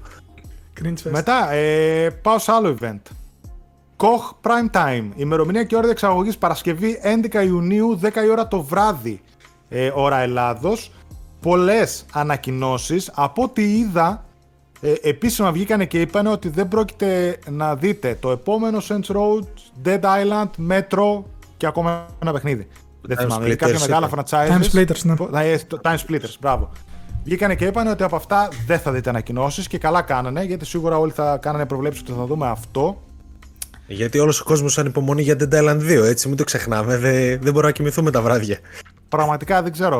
Ποιο ποιος- ασχολείται με Saints Row και Dead Island. Σε- Sorry κιόλας, μπορεί να υπάρχει κόσμος που τα παίζει, αλλά Dead Island και Saints Row ποιος περιμένει, ξέρω εγώ, φανατικά. Ποτέ. Δεν ξέρω. Ξέραμε, ξέρεις τι όμως με αυτό, με αυτό που είπανε, ξέραμε ότι θα ξανασχοληθούν με το Metro franchise. Ναι, ναι, ναι, ναι. Νομίζω το έχει πει κιόλας το ξέραμε. Ποια είναι; Η- η- Ωραία, Deep, Games, Deep Silver. Deep Silver, ναι. Ναι, Deep Silver. Ότι το φτιάχνουν Ναι. ήδη. Και Α, δίνουν δεν το- τώρα, τώρα, δεν το τώρα στα θυμάμαι κοντά και το τουλάχιστον. Complete Edition, έτσι. Που φαίνεται πολλά υποσχόμενο. Το έχουμε ξανασυζητήσει και στα προηγούμενα Gamecast. Ναι, αλλά με developer την ίδια, τη 4A Games. 4A Games, ναι. Α, οκ. Πάντως από την Koch Media περιμένουμε και κάποια τύπου επανακυκλοφορίες, remasters, ε, έτσι, που έχει, μας, έχει δώσει κάποια πραγματάκια. Ε, δεν ξέρω τι έχει να δείξει παραπάνω η εταιρεία. Ε, πάνε ότι έχουν έτσι πραγματάκια, νομίζω 12-13 ανακοινώσεις, κάπου εκεί, αν θυμάμαι καλά. Devolver Digital Press Conference, Σάββατο 12 Ιουνίου, Ρολάκια. ώρα δεν ξέρουμε ακόμα. Μέρι Μινίνα. Θέλω, ρε φίλε, αυτή η τύπησα που βγαίνει και κάνει τρελό χαβαλέ. Τα Εντάξει, τρολάκια. η Devolver, η αλήθεια είναι τώρα τελευταία έχει ανεβεί από άποψη pub- στο publishing κομμάτι, δηλαδή έχει δώσει διαμαντάκια. Ναι, ναι. Αλλά τα press Έδωσε. conference της, παρότι δεν έχουν, ξέρεις, τις κυκλοφορίες που θα πεις, τις αποκαλύψεις που θα πεις τι είδα τώρα, έχουν τόσο χαβαλέ που αξίζει κάθε φορά πραγματικά. Πάντως προβλέψεις δεν μπορούμε να κάνουμε το έδειξη Devolver γιατί συνήθως έχει πάρα πολλά indies τα οποία είναι τόσο ξεχωριστά που δεν καταλαβαίνεις και Καλά, πάρα οι πολλά. θεοί είχαν φτιάξει το Devolverland, δεν ξέρω αν το θυμάστε. Που ουσιαστικά. Α, ναι, ναι, ναι. Ένα venue δικό τους με διάφορα Ωραίο, ξέρω, ωραίο, εγώ, ωραίο. παιχνίδια θεόλιδε. Ωραίο. Ε, Gearbox Conference. Ημερομηνία και ώρα διεξαγωγής Σάββατο 12 Ιουνίου. Ώρα άγνωστη, διάρκεια άγνωστη. Εδώ ίσως να δούμε πρώτη φορά ή να ξαναδούμε το spin-off Borderland που λένε από την Tiny Tina. Ίσως και να δούμε και κάποιο καινούριο περιεχόμενο για το Borderlands 3. Γιατί γενικότερα βγάζουν season pass και expansions αρκετά. Νομίζω έχει βγει πάρα πολλά. Τέλος Ναι, πάντων. δεν ξέρω αν θα το συνεχίσουν. Το spin-off του Borderlands α, δεν ξέρω η Gearbox. Υπάρχει περίπτωση να έχει κάτι άλλο; DLC Δεν Godfall ρε έχω εσύ. διαβάσει. Τι, τι μου λες τώρα, ξεχνάς τα βασικά. DLC τι, Godfall. πώς; Go- DLC Godfall. Α, Α, ξέρεις τι, μπορούν να ανακοινώσουν ε, ή να δείξουν κάποιο τρέλ, δεν ξέρω εγώ τι, την έκδοση για τις κονσόλες ε, της PS4. προηγούμενης γενιάς. Ναι, γιατί PlayStation 4 ας πούμε. έχει βαθμονομηθεί κιόλας. Στην Κορέα Έχει νομίζω γιατί βαθμονομηθεί το για PS4, το Godfall. Ναι, ναι, ναι. Οπότε πολύ πιθανό να ανακοινώσουν ότι ξέρετε τι. Κυκλοφορεί και στις κονσόλες PlayStation 4, Xbox One, ξέρω εγώ κτλ. Να σπάσει και η αποκλειστικότητα του PS5. Τώρα που λέμε υπήρχε για PS4, να επιστρέψω λίγο στον Kelly και νομι- νομίζω εκεί θα δούμε Hades για PS4. Θα, νομίζω θα επιβεβαιωθεί Α, εκεί. μπράβο. Γιατί αν θυμάστε Μπράβο, ο Kelly, μπράβο, μπράβο, μπράβο. κάθε χρονιά σχεδόν είχε τρέιλερ από το Hades πριν βγει στα Game Awards. Επομένως, Μπράβο. το, το θεωρώ έτσι. Ξέρεις, ένα, ένα τρέιλερ σύντομο ένα, ενός λεπτού. εντάξει, κάτι και εγώ θεωρούσα ότι θα το δούμε στάνταρ, αλλά θα το έλεγα παρακάτω. Δε- Δεν είχα ιδέα που μπορεί να το δούμε. Ναι. Γιατί ξέρεις τι, σκέφτομαι τώρα που μπορεί να κολλήσει η Super Giant και λέω εκεί ίσως. Άντε ίσως στο Xbox. Γιατί έχουν και καλές σχέσεις επειδή εκεί είχε ξεκινήσει το Bastion. Αλλά ναι. Μετά. Πάω παρακάτω. Τώρα Gearbox δεν α, έχουμε κάτι άλλο. Ubisoft Forward. Πάμε παρακάτω. 12, Ιου... 12 Ιουνίου, 10 η ώρα το βράδυ, η ώρα Ελλάδος, διάρκεια άγνωστη. Ε, βγήκε και έκανε κάποιες ανακοινώσεις η Ubisoft. Στην ουσία είπε τι θα μας δείξει. Ε, είπε ότι θα δούμε το Rainbow Six Quarantine. Έτσι. Το οποίο λένε ότι ίσως αναμένεται και για εντός του 2021 μετά την αναβολή που είχε πάρει. Ε, Far Cry 6 είπε ότι θα έχουμε νέες πληροφορίες για το Riders Republic ναι. το πνευματικό διάδοχο του Steep αυτό έτσι με τα Extreme Sports και τα λοιπά που θα έχουμε. Σίγουρα θα δούμε και για Jazz Dance και τέτοια. Δεν νομίζω ότι θα δούμε Beyond Good and Evil 2. Δεν θα δείξουν έτσι, τίποτα. ή- Ένα τόσο, ένα Δεν τυζεράκι. ξέρω. Τέσσερα χρόνια ρε. Πραγματικά τώρα που το Τουλάχιστον- σκέφτομαι, τέσσερα χρόνια έχει να εμφανιστεί. Στην E3 του 17 το είχαμε δει. Νομίζω ήταν και στην E3 του 18, δεν είμαι σίγουρος. Να έχει βγει κι άλλο, κι άλλο ένα τρέλερ στο ενδιάμεσο σ- φάση με τους χαρακτήρες, κάτι Ναι, τέτοιο. που μιλούσαν οι developers, θυμάμαι κάτι τέτοιο σαν ότι ήταν αλφα και παίζανε. Τι να πεις, δεν Ε, ξέρω. θα δείξουν ένα τυζεράκι, ρε παιδιά. Τι διάολο τώρα. δεν μπορεί να μην δείξουνε- κρατάνε κάτι. Πριν στο κάτι Persia μεγάλο. θα πιστεύω θα δούμε. Πριν στο πέρσι ημερομηνία, ναι. Γκότι. Ε, πάμε παρακάτω. Δεν ξέρω αν θα δείξουν και ημερομηνία Prince of Persia, να σου πω την αλήθεια. Valhalla δεύτερο expansion μη δείξουν, που το Α, ok. μπράβο, ναι. Ναι, Να πούμε ότι και Assassin's Μπράβο, Creed δεν ναι, περιμένουμε αυτό μπορεί να το καινούριο. δείξουν. Έτσι. Ε, από τα Ναι, μεγάλα σίγουρα θα πάνε franchises, για Watch επόμενη Dogs έχει χρονιά. βγει, Far Cry θα βγει, το Assassin's δεν θα βγει. Λοιπόν, πρόβλεψη. Αυτά είναι, είναι με- πρόβλεψη. Σας έχω πρόβλεψη. Είστε έτοιμοι. Skull and Bones. Το Mario, Heartland, Mario and το Rabbids. Heartland, το Division. Mario and Rabbids 2. Πρώτη εδώ. Κοίτα, η αλήθεια είναι ότι αναφέρουν, πέρα από αυτά που είπαν ότι θα δούμε όντως αυτά που είπαμε μόλις, ε, αναφέρουν ότι θα υπάρχουν και κάποιες μικρές εκπλήξεις. Ναι. Τώρα τι τρέιλεράκια, τι ανακοινώσεις μπορεί να είναι, πόσο μεγάλες, δεν ξέρω, αλλά κάπου εκεί. Ε, το τέτοιο Ε, θα βγουν δεν όλοι ξέρω πάλι, εγώ. θα, θα ελπίζουν για Splinter Cell που δεν θα δουν ποτέ, λογικά. Ναι, δεν κάνω το. Ε, και τι σου λέω τώρα θα είναι τρόλ μεγάλα να βγουν και να πούνε για τους Skull and Bones κάτι, ξέρω εγώ, να, γε- να, γελά- να έχουμε να γελάμε λίγο. Το Ναι. Skull and Bones, Δεν παιδιά, ξέρω, μόλις το Skull and ξαναξεκίνησε η Bones θα δούμε, κυκλοφορία. δεν υπάρχει Ε, περίπτωση, Ανάπτυξη. Κάτι τέτοιο θα ακούσουμε. Αυτό, αυτό και το Beyond Good and Evil 2 είναι αστική μύθη, δεν υπάρχουν Dark στην Horse, πραγματικότητα. μαζί με το Είναι Bayonetta ηθοποιοί. 3, το Elden Ring, το Hollow Knight και άλλ- κάποια άλλα. Εντάξει, το Elden Ring δεν το ξέρεις και 4 χρόνια όμως. Ναι, ναι, ναι, Αυτό ναι. τώρα έχει παραγίνει με τις Ubisoft αυτά τα δύο. Δε, αφού έχει πάρει reboot δύο-τρεις φορές, πόσο έχει πάρει; Τέλος πάντων. Δεν νομίζω ότι θα το δούμε. Όχι, δεν νομίζω, δεν θα το δούμε. Αυτά που είπαμε θα δούμε. Τώρα, αν έχουν κάποια του στυλ ανακοίνωση έκπληξη, θα ήθελα να είναι. Ε, Splinter Cell. Ναι. Είναι αλήθεια. Κάπου εδώ ότι έχουν περάσει 3.000 μέρες από το τελευταίο Splinter Cell, ξέρω εγώ. Κάτι τέτοιο. Okay. Αλλά οκ. Νομίζω ότι θα δούμε τα βασικά. Δεν περιμένω τρελές εκπλήξεις από τη Ubisoft έτσι πως πάει το πρόγραμμά της. Πάμε παρακάτω στην πιο, ε, για μένα τουλάχιστον, την πιο ενδιαφέρουσα παρουσίαση που περιμένω να δω. Xbox και Bethesda Games Showcase. Τι για σένα, ρε Κοίτα τον Μάστρα. εχθρό, κοίτα τον εχθρό. Δεν τα λέμε αυτά ρε στην εκπομπή. Δεν τα λέμε. Για τον Bethesda, για την Κυριακή. Bethesda το περιμένει, όχι για το Xbox. Θα σου πω, θα σου πω, το σχολιάσω. Κυριακή 13 Ιουνίου, 8 η ώρα το βράδυ, ώρα Ελλάδος. Διάρκεια έχουν πει μία μισή ώρα. Και θα είναι μαζί, όπως καταλάβατε, η παρουσίαση και της Bethesda που πλέον ανήκει στην Microsoft και η, της ίδιας της Microsoft. Ε, εγώ την περιμένω με μεγάλη ανυπομονησία και περιέργεια γιατί πρώτον είναι δύο τεράστιες εταιρείες. Μιλάμε για ένα platform holder ε, του Xbox. Έτσι, έχει εξαγοράσει την Bethesda η οποία, η οποία ήδη από μόνη της έχει κάποιες ανακοινώσεις καλές να πει. Ο συνδυασμός αυτών των δύο εμένα με εξητάρει στο τι παιχνίδια θα πούνε. Ναι, θα πούνε παιχνίδια για το Xbox, αλλά οκ. αύριο, Xbox τέλος πάντων One X έχω τώρα, αύριο μεθαύριο μου πάρω και το Xbox. Γενικότερα, μονάχα οι ανακοινώσεις, ας πούμε, θέλω να τις δω τι καινούργια θα πούνε. Ε, τι προβλέπω τουλάχιστον ότι θα δούμε. Σίγουρα θα δούμε ανακοινώσεις για το Game Pass, για το FPS Boost, κάποιες καινούργιες προσθήκες που θα κάνουν. Εξαγορές.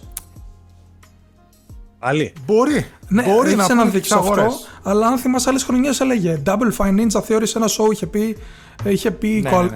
Coalition στο ίδιο show, Initiative Ναι. που έφτιαχνε νέο στούντιο. Αλλά ναι, ε, εγώ θα ρίξω μια πρόβλεψη και μερικές ακόμα βασικά. Ε, πρώτο δείγμα από PS5 και Xbox Series X έκδοση του Cyberpunk και day, one- ημερομηνία κυκλοφορίας και Day One στο Game Pass. Witcher θα έλεγα εγώ. Witcher λες, ε. Εγώ πιστεύω γενικά ότι δείξουν στο Xbox και από τα δικά τους και από third parties θα είναι όλα day- day one στο Game Pass. Το είχαν κάνει πέρυσι. Μπορεί. Ε, επίσης, Bethesda περιμένουμε να δούμε το νέο παιχνίδι της Arcane που έχει κωδική όνομασία Omen. Έχει να κάνει με vampires και είναι first person. Ακούγεται πολύ Τώρα- έντονο αυτό. τώρα Ποιο στούντιο; Arcane. OK. Arcane. Ε, Halo Infinite σιγουράκι. Ε, Arcane δεν είναι στο, Death, στο Deathloop. Είναι στο Deathloop, αλλά θα, Έχει δύο θα δείξουν. ταυτόχρονα. Ε, ακούγεται CGI teaser ότι θα δείξουν. Α, το okay. Επίσης η Arcane έχει δύο στούντιο, έτσι. Ναι, είναι Ένα η στη Arcane Λιόν και Lyon ένα και, στη- ένα. Μπράβο, ναι. Πού είναι το άλλο; Τέλος Στην πάντων. Αμερική νομίζω. Αγγλία, το συγκελάω. Ναι, Τέλος ε, πάντων. επίσης, ε, όπως είπα, Halo Infinite θα δούμε. Ακούγεται ότι θα δείξουν. Multiplayer πιστεύω θα Multiplayer, δούμε. Ήταν μια ακριβώς multiplayer αυτό. beta. Φήμες λένε ότι θα υπάρξει βελτίωση στα γραφικά, αλλά όχι ραγδαία που να ρίχνεις αγώνια. Κάτι που προσωπικά περιμένω κι εγώ. Ε, μετά, τι άλλο μου ξεφεύγει. Α, να πω τώρα ποια δεν θα δούμε. Και πιστεύω Κάτσε, ότι εγώ, δεν- Για ε, πες. εγώ ήθελα να πω ότι πιστεύω θα δούμε κάτι από το franchise του Wolfenstein παρότι εσύ μου έχεις πει ότι δεν θα δούμε. Ναι. Εγώ πιστεύω ότι κάτι έχει η Bethesda να δείξει, αλλά μπορεί να πέφτω και έξω. Ναι, ναι, δεν θα είναι, δεν είναι απίθανο. Αυτό Evil που είναι Within απίθανο. 3. Why not, why not; Αν και να πούμε ότι Tango είναι τώρα στο τέτοιο, πες το, στο Ghostwire Ghostwire. Tokyo. Ακριβώς ακόμα, επομένως, ναι. ε, Ναι, έχεις- όχι, έχεις λοιπόν, δίκιο, ναι. αυτά που δεν θα δούμε και είμαι πολύ σίγουρος γι' αυτό είναι ε, Avowed. Παρότι ήταν 50-50, τώρα λένε ότι δεν παίζει ακόμα. Γιατί χρειάζεται να φτιάξουν assets για E3, trailers πολλούς μήνες πριν και δεν έχουν γίνει όλα αυτά. Ε, μετά άλλο ένα που δεν θα δούμε είναι το Everwild, το οποίο πέρυσι είχε βγει μια φήμη που έλεγε ότι είναι ακόμα σε πρώιμα στάδια ανάπτυξης, δεν ξέρουν καλά καλά τι θα είναι το game. Μόνο το εικαστικό Ούτε πάνω το κάτω Fable, γνωρίζετε. νομίζω. Fable όχι. Ε, Hellblade όχι. Όχι. Όχι. Δεν θα δούμε τίποτα, ρε. Ό- όχι. Ε, τώρα, ίσως δούμε κάτι από State of Decay 3 που είχαν δείξει ένα Γιατί να μην CGI δούμε trailer Hellblade πέρυσι. 2. Εγώ θε- το θεωρώ ότι θα είναι και από τους πυλώνες της παρουσίαση. Μακάρι, εγώ πιστεύω ότι ακόμα δεν θα είναι. Τουλάχιστον έτσι Πώς ακούγεται. να αργήσει ακόμα το Hellblade, ρε παιδιά; Τι διάλογο, πόσο μεγάλο παιχνίδι είναι. Ναι. Έλα με τε. Δεν ξέρω, Θα μου ήθελα μου να το κάνει δω. εντύπωση. Θα ήθελα να το δω. Και είναι με Unreal 5, Εγώ το έτσι. Hellblade. Αν το δούμε, θα είναι το, ίσως το πρώτο παιχνίδι που βλέπουμε να τρέχει σαν Unreal 5. Γιατί το έχουμε πει κιόλας. Ναι, απλά η Unreal 5 διαθέσιμη, δεν ξέρω, στους devs έγινε τώρα, ας πούμε. Καλά, σε- μέσα αυτή, στο αυτή 21. ρε εσύ, τα studios τα έχουν από πιο πριν αυτά. Ότι το early access έγινε τώρα, δεν πάει να πει ότι αυτοί, ξέρεις, δεν είχαν ήδη κάποια tools, έστω και πρώιμα πιο πριν. Αλλά ναι, Μπορεί, μπορεί. τέλος πάντων. Ε, Εκείνο περιμένω- το δεκαλίστο protocol, ίσως ήταν. Αυτό είναι περισσότερο πολύ στο νωρίς. Gilly, γιατί το είχαμε δει στα Game Awards. Νομι- ναι, στα Game Awards. Σαν το είχαμε πάλι δει. είναι εκείνο εκεί, λέω για όποιον δεν θυμάται. Λίγο Dead Space, ναι, σε αυτό φέρνει. Ε, μετά, πιστεύω θα δούμε Obsidian. Από Obsidian θα δούμε ε, update και θα, θα, θα βγει από Early Access το, το Grounded που είναι με τα πιτσιρίκια μυρμήγκια ιστορίες τι κάνεις εκεί δουλ, Ναι, δουλειές, μπράβο. που είχε γίνει ψηλοεπιτυχία αυτό όταν είχε βγει σε Early Ημερομηνία Access. Psychonaut 2. Ναι, για Αύγουστο ακούγεται. Ε, πφ, δεν ξέρω, μην χάνουμε τώρα τίποτα άλλο. Καλά, Εντάξει, όλη, σίγουρα. όλη την παρουσίαση είπαμε. Αλλά ε, αυτά που λέω δεν ξέρω τίποτα. σου πω Απλά είναι εγώ. ότι τι διαβάζουμε, έτσι. Οπα, οπα, οπα, Ναι, ετοιμάζεται. ναι, δεν ξέρω. Ε, Forza Horizon 5, Εντάξει. που, που λένε ότι Τόκιο. θα παίζει στο Μεξικό. Α, με, με ξεχωρώ. Τόκιο, Μεξικό. Οκ. Ξέχασα πολύ σημαντικό, ε, Starfield, που λένε ότι σίγουρα θα, φα... Μπράβο, θα ρε, το μπράβο, ρε, δείξουν. ναι. Ε, Starfield Και με ότι- ακ- ακριβή ημερομηνία Στην για 2022 Στην αρχή λέγανε- Winter. Για 22, ναι. Στην αρχή λέγανε για 21, αλλά δύσκολα νομίζω. Αλλά- Αλλά βγήκε ο Σράρ και τους έβαλε στη θέση. θέση του. Βγήκε Θα ο το Σράρ δείξει τους και έβαλε στη θέση θα, θα το πάει για 22. Δηλαδή, εγώ Elder πιστεύω, Scrolls. ε, τους. Ναι, όχι, πέρσι, όχι. δεν νομίζω. Δεν Νωρίς. νομίζω, όχι. Οκ.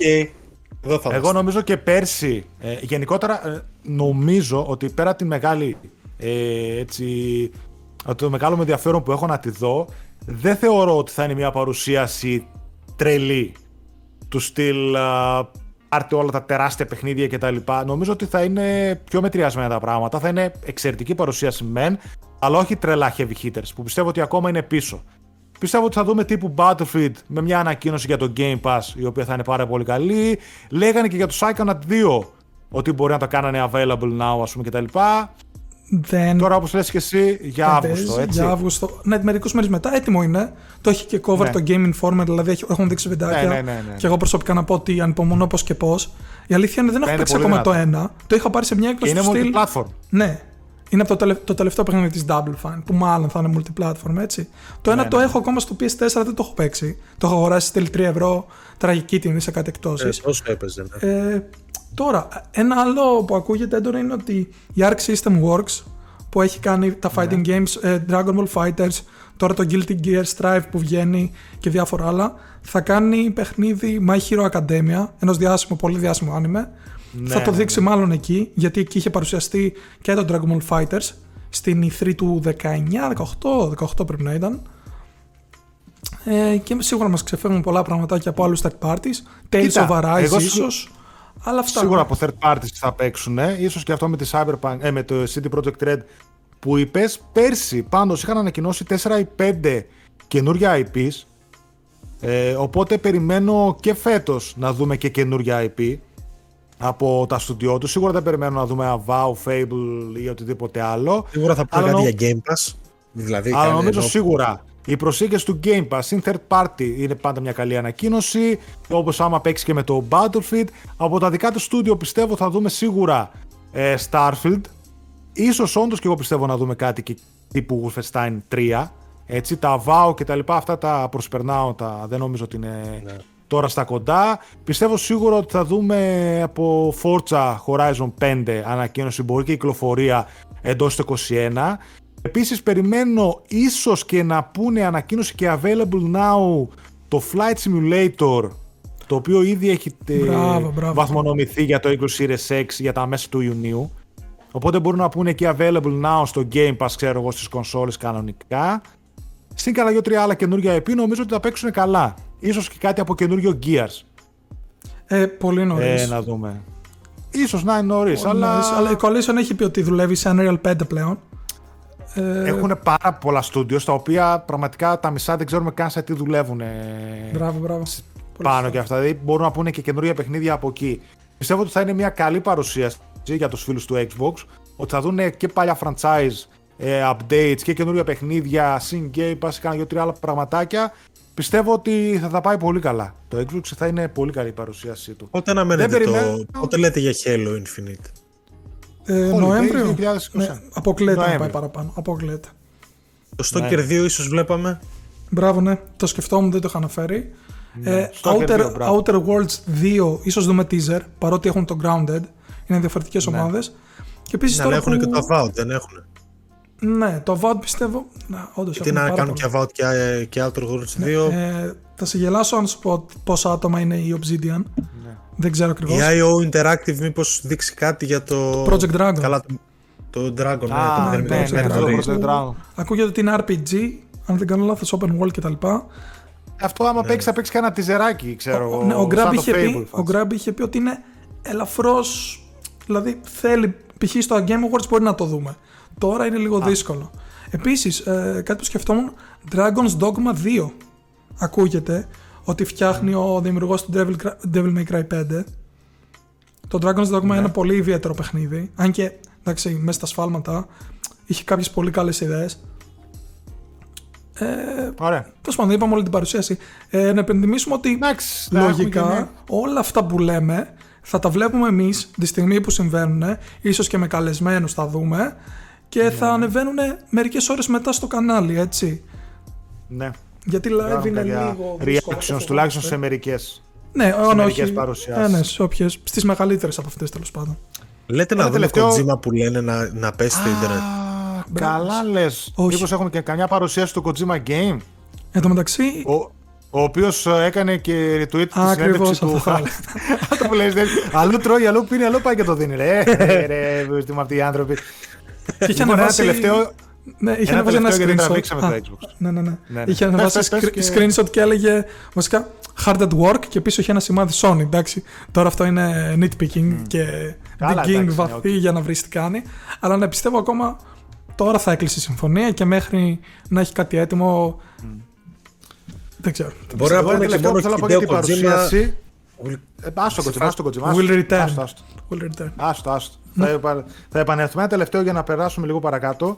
Ε, ίσως να δούμε μέσα στο καλοκαίρι, αν όχι τώρα, ε, available now, ξέρω εγώ, κάποια multiplayer beta του Halo Infinite. Hello. Ναι. Νομίζω ότι εκεί θα αφοσιωθούν στο multiplayer περισσότερο και πιστεύω ότι θα δούμε κάτι καλό. Δηλαδή, όπως και εσύ, θα δούμε βελτιώσεις στα γραφικά που θα είναι κοντά σε αυτά που έχουμε μάθει από τα πρώτα Halo ε, της Bungie που εμένα δεν με χαλάει καθόλου, μου αρέσουν πάρα πολύ και δεν περιμένω να είναι κάτι super duper next gen. Περιμένω όμως να δω με περιέργεια ένα crash test μεταξύ Xbox One απλής έκδοσης, ξέρω εγώ, Ναι. ή και του Xbox Series X. Τέλος πάντων. Πάμε παρακάτω.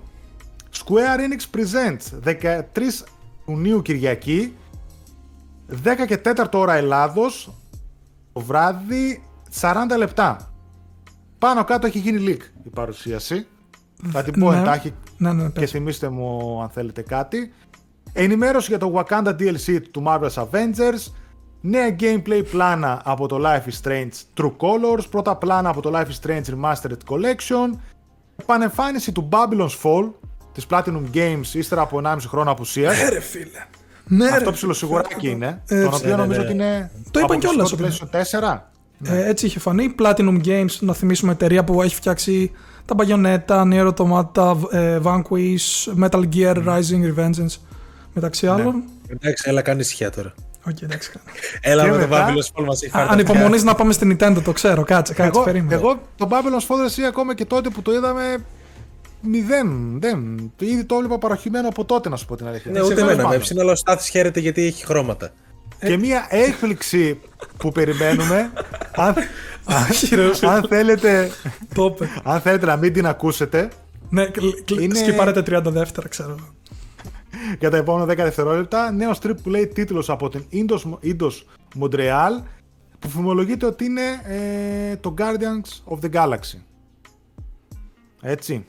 Η Eidos Montreal είχε συμμετάσχει και μαζί με την ε, ε, Crystal Dynamics στη δημιουργία του Marvel's Avengers.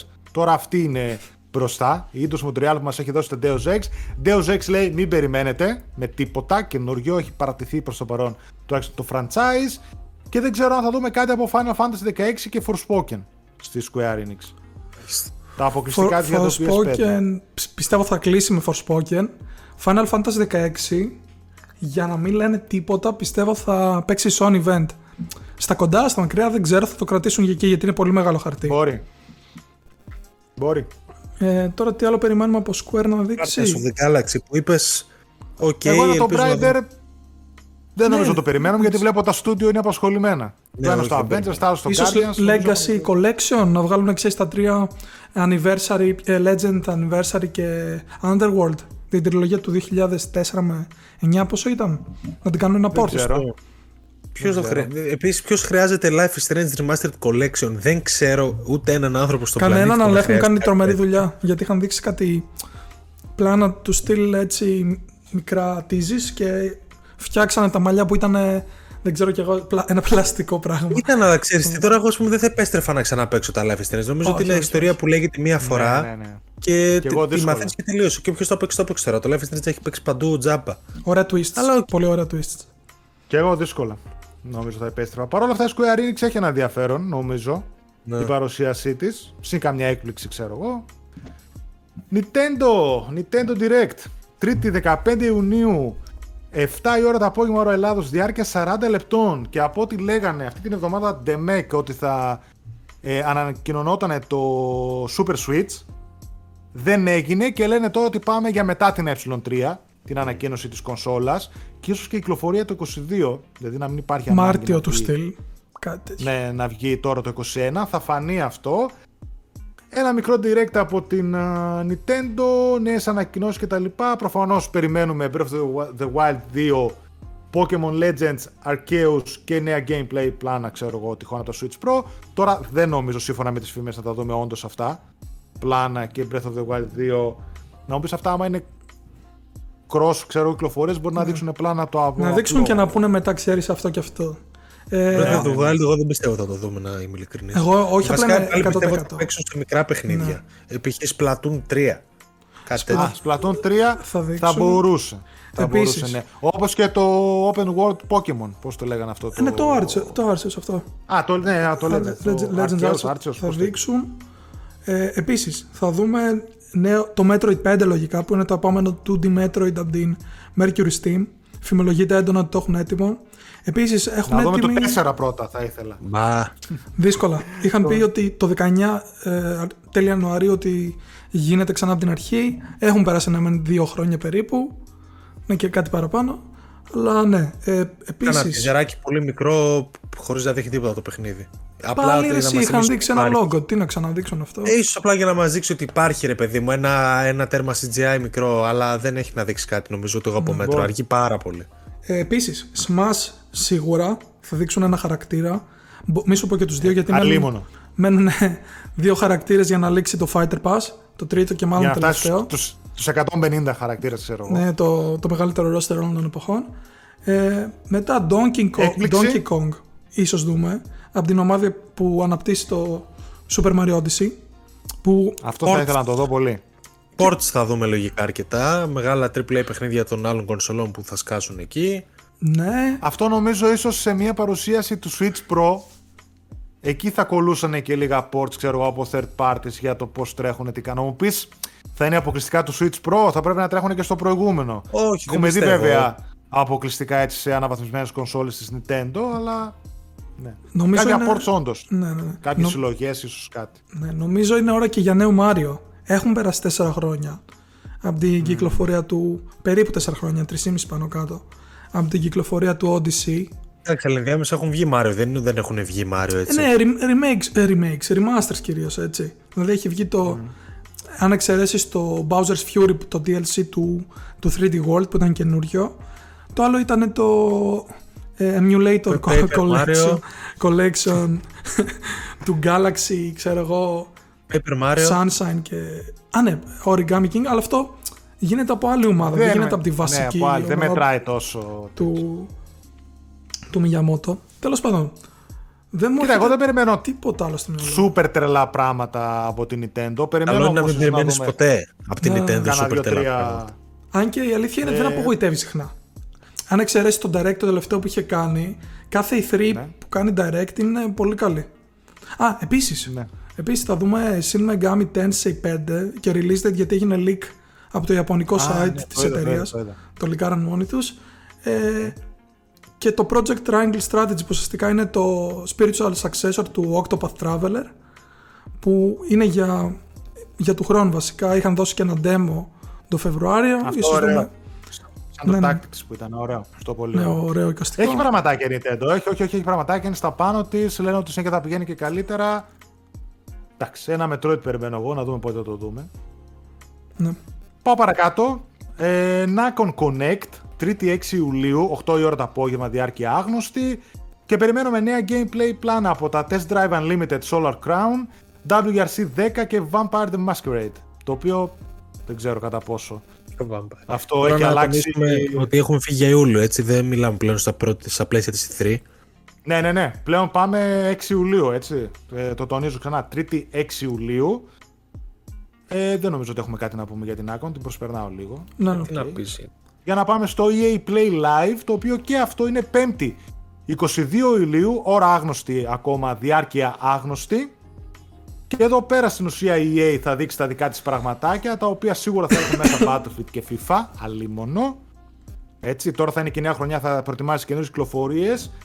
Θα ήθελα να δω το καινούριο Need for Speed διαχειρός α, δημιουργών Burnout, την Criterion. Criterion, ναι. Έτσι. Αλλά αυτή Έχει είναι και στο δηλαδή- Battlefield, έτσι. Σωστό. Έχει Ναι, πάρει αλλά εργολαβία. Μήπως είναι και Μπορεί λίγο να νωρίς. δουλεύει. Το hit πότε είχε βγει; Ε, χειμώνα του Πέρυσι. 19. Α, Πέρσι ήταν. πρόπερση το 19. Νομίζω είχε ότι θα περάσει- μπορούσαν να Είχε βγει δείξουν και δεν το κάτι. είχε καταλάβει κανένας κυριολεκτικά. Τώρα το Ε, θυμάμαι. εντάξει. Ε, να πούμε Star Wars Jedi Fallen Order 2, ξέρω εγώ. Τύπου Α, μήπως τελευταίο από παιχνίδι. Ubisoft. Επιστρέφω πίσω. Μήπως ζούμε το Star Wars της Ubisoft. Κάνε ένα teaser. Καλό. Μπορεί, Όχι. μπορεί, σαν έκπληξη Ή, όντως. ή Μπορεί, θα πάω μπορεί. και πιο πίσω, ή στα κοντά τέλος πάντων και θα πω για τη, τις Machine Games στο Indiana Jones. Τις εταιρείες που φτιάχνουν τα Wolfenstein, έτσι. Α, πολύ νωρίς. Πολύ νωρίς και για το Open World. Α, ήθελα Star πάρα Wars. πολύ να δω Ναι, κάτι ναι, από πο- Indiana πολύ, Jones, όχι, αλλά πολύ νωρίς, Ενδιάμεσα πολύ θυμήθηκα και για την Koch που έχει το. Νομίζω η Aspir Media είναι της Koch και μήπως δούμε εκεί το remake του τέτοιου που φημολογείται. Του KOTOR, KOTOR. το ένα, Knights of the Old Republic. Μπορεί.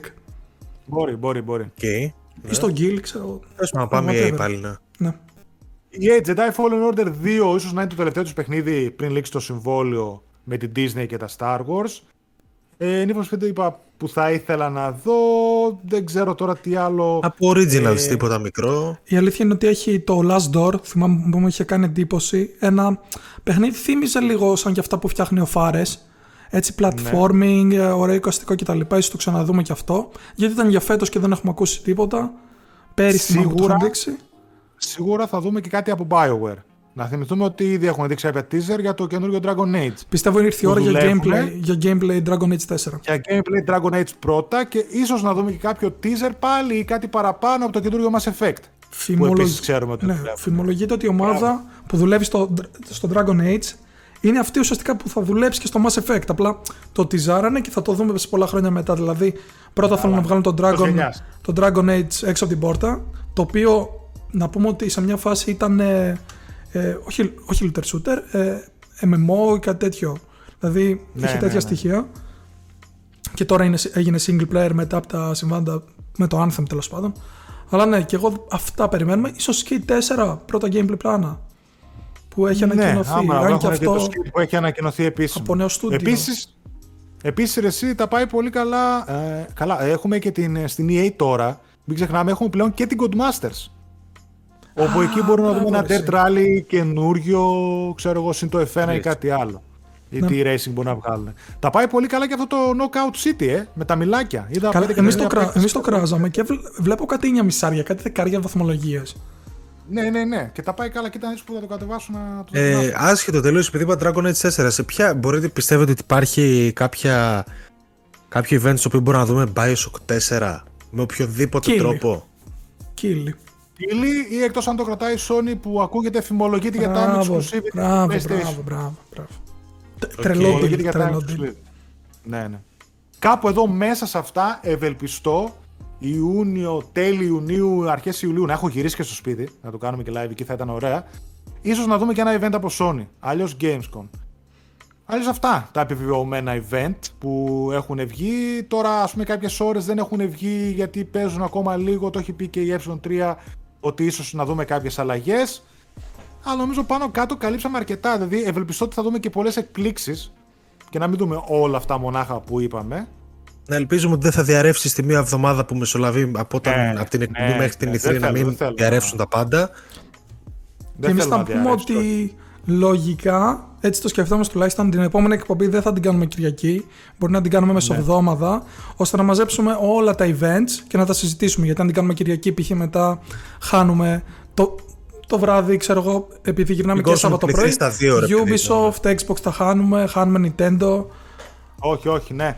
Ε, να το ξέρουν και τώρα τα παιδιά ότι πολύ πιθανόν, το πιο πιθανό βασικά, ε, να μην κάνουμε την επόμενη Κυριακή εκπομπή γιατί είναι κατά μεσής σε ε3 και να τη βγάλουμε.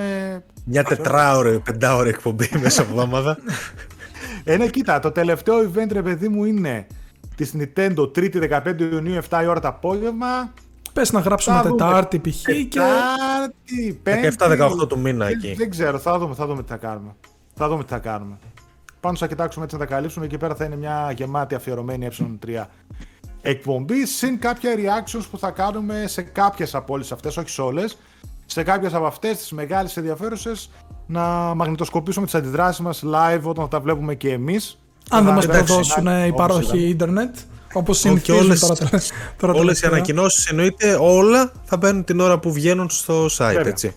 Στο site εννοείται, στα site, social media. Γι' αυτό θα πέσει ξενυχτάκι πάλι. Αν και δεν θυμάμαι, είναι καμία πολύ αργά. Όχι, ρε, η αλήθεια είναι μας βόλεψαν πάρα, πάρα πολλοί ώρες. Πολύ ωραίες ώρες Ελλάδος είναι. Κάτι πολύ περίεργο. Το απόγευμα και κάτι 9-10 η ώρα το βράδυ. Είναι πολύ περίεργο.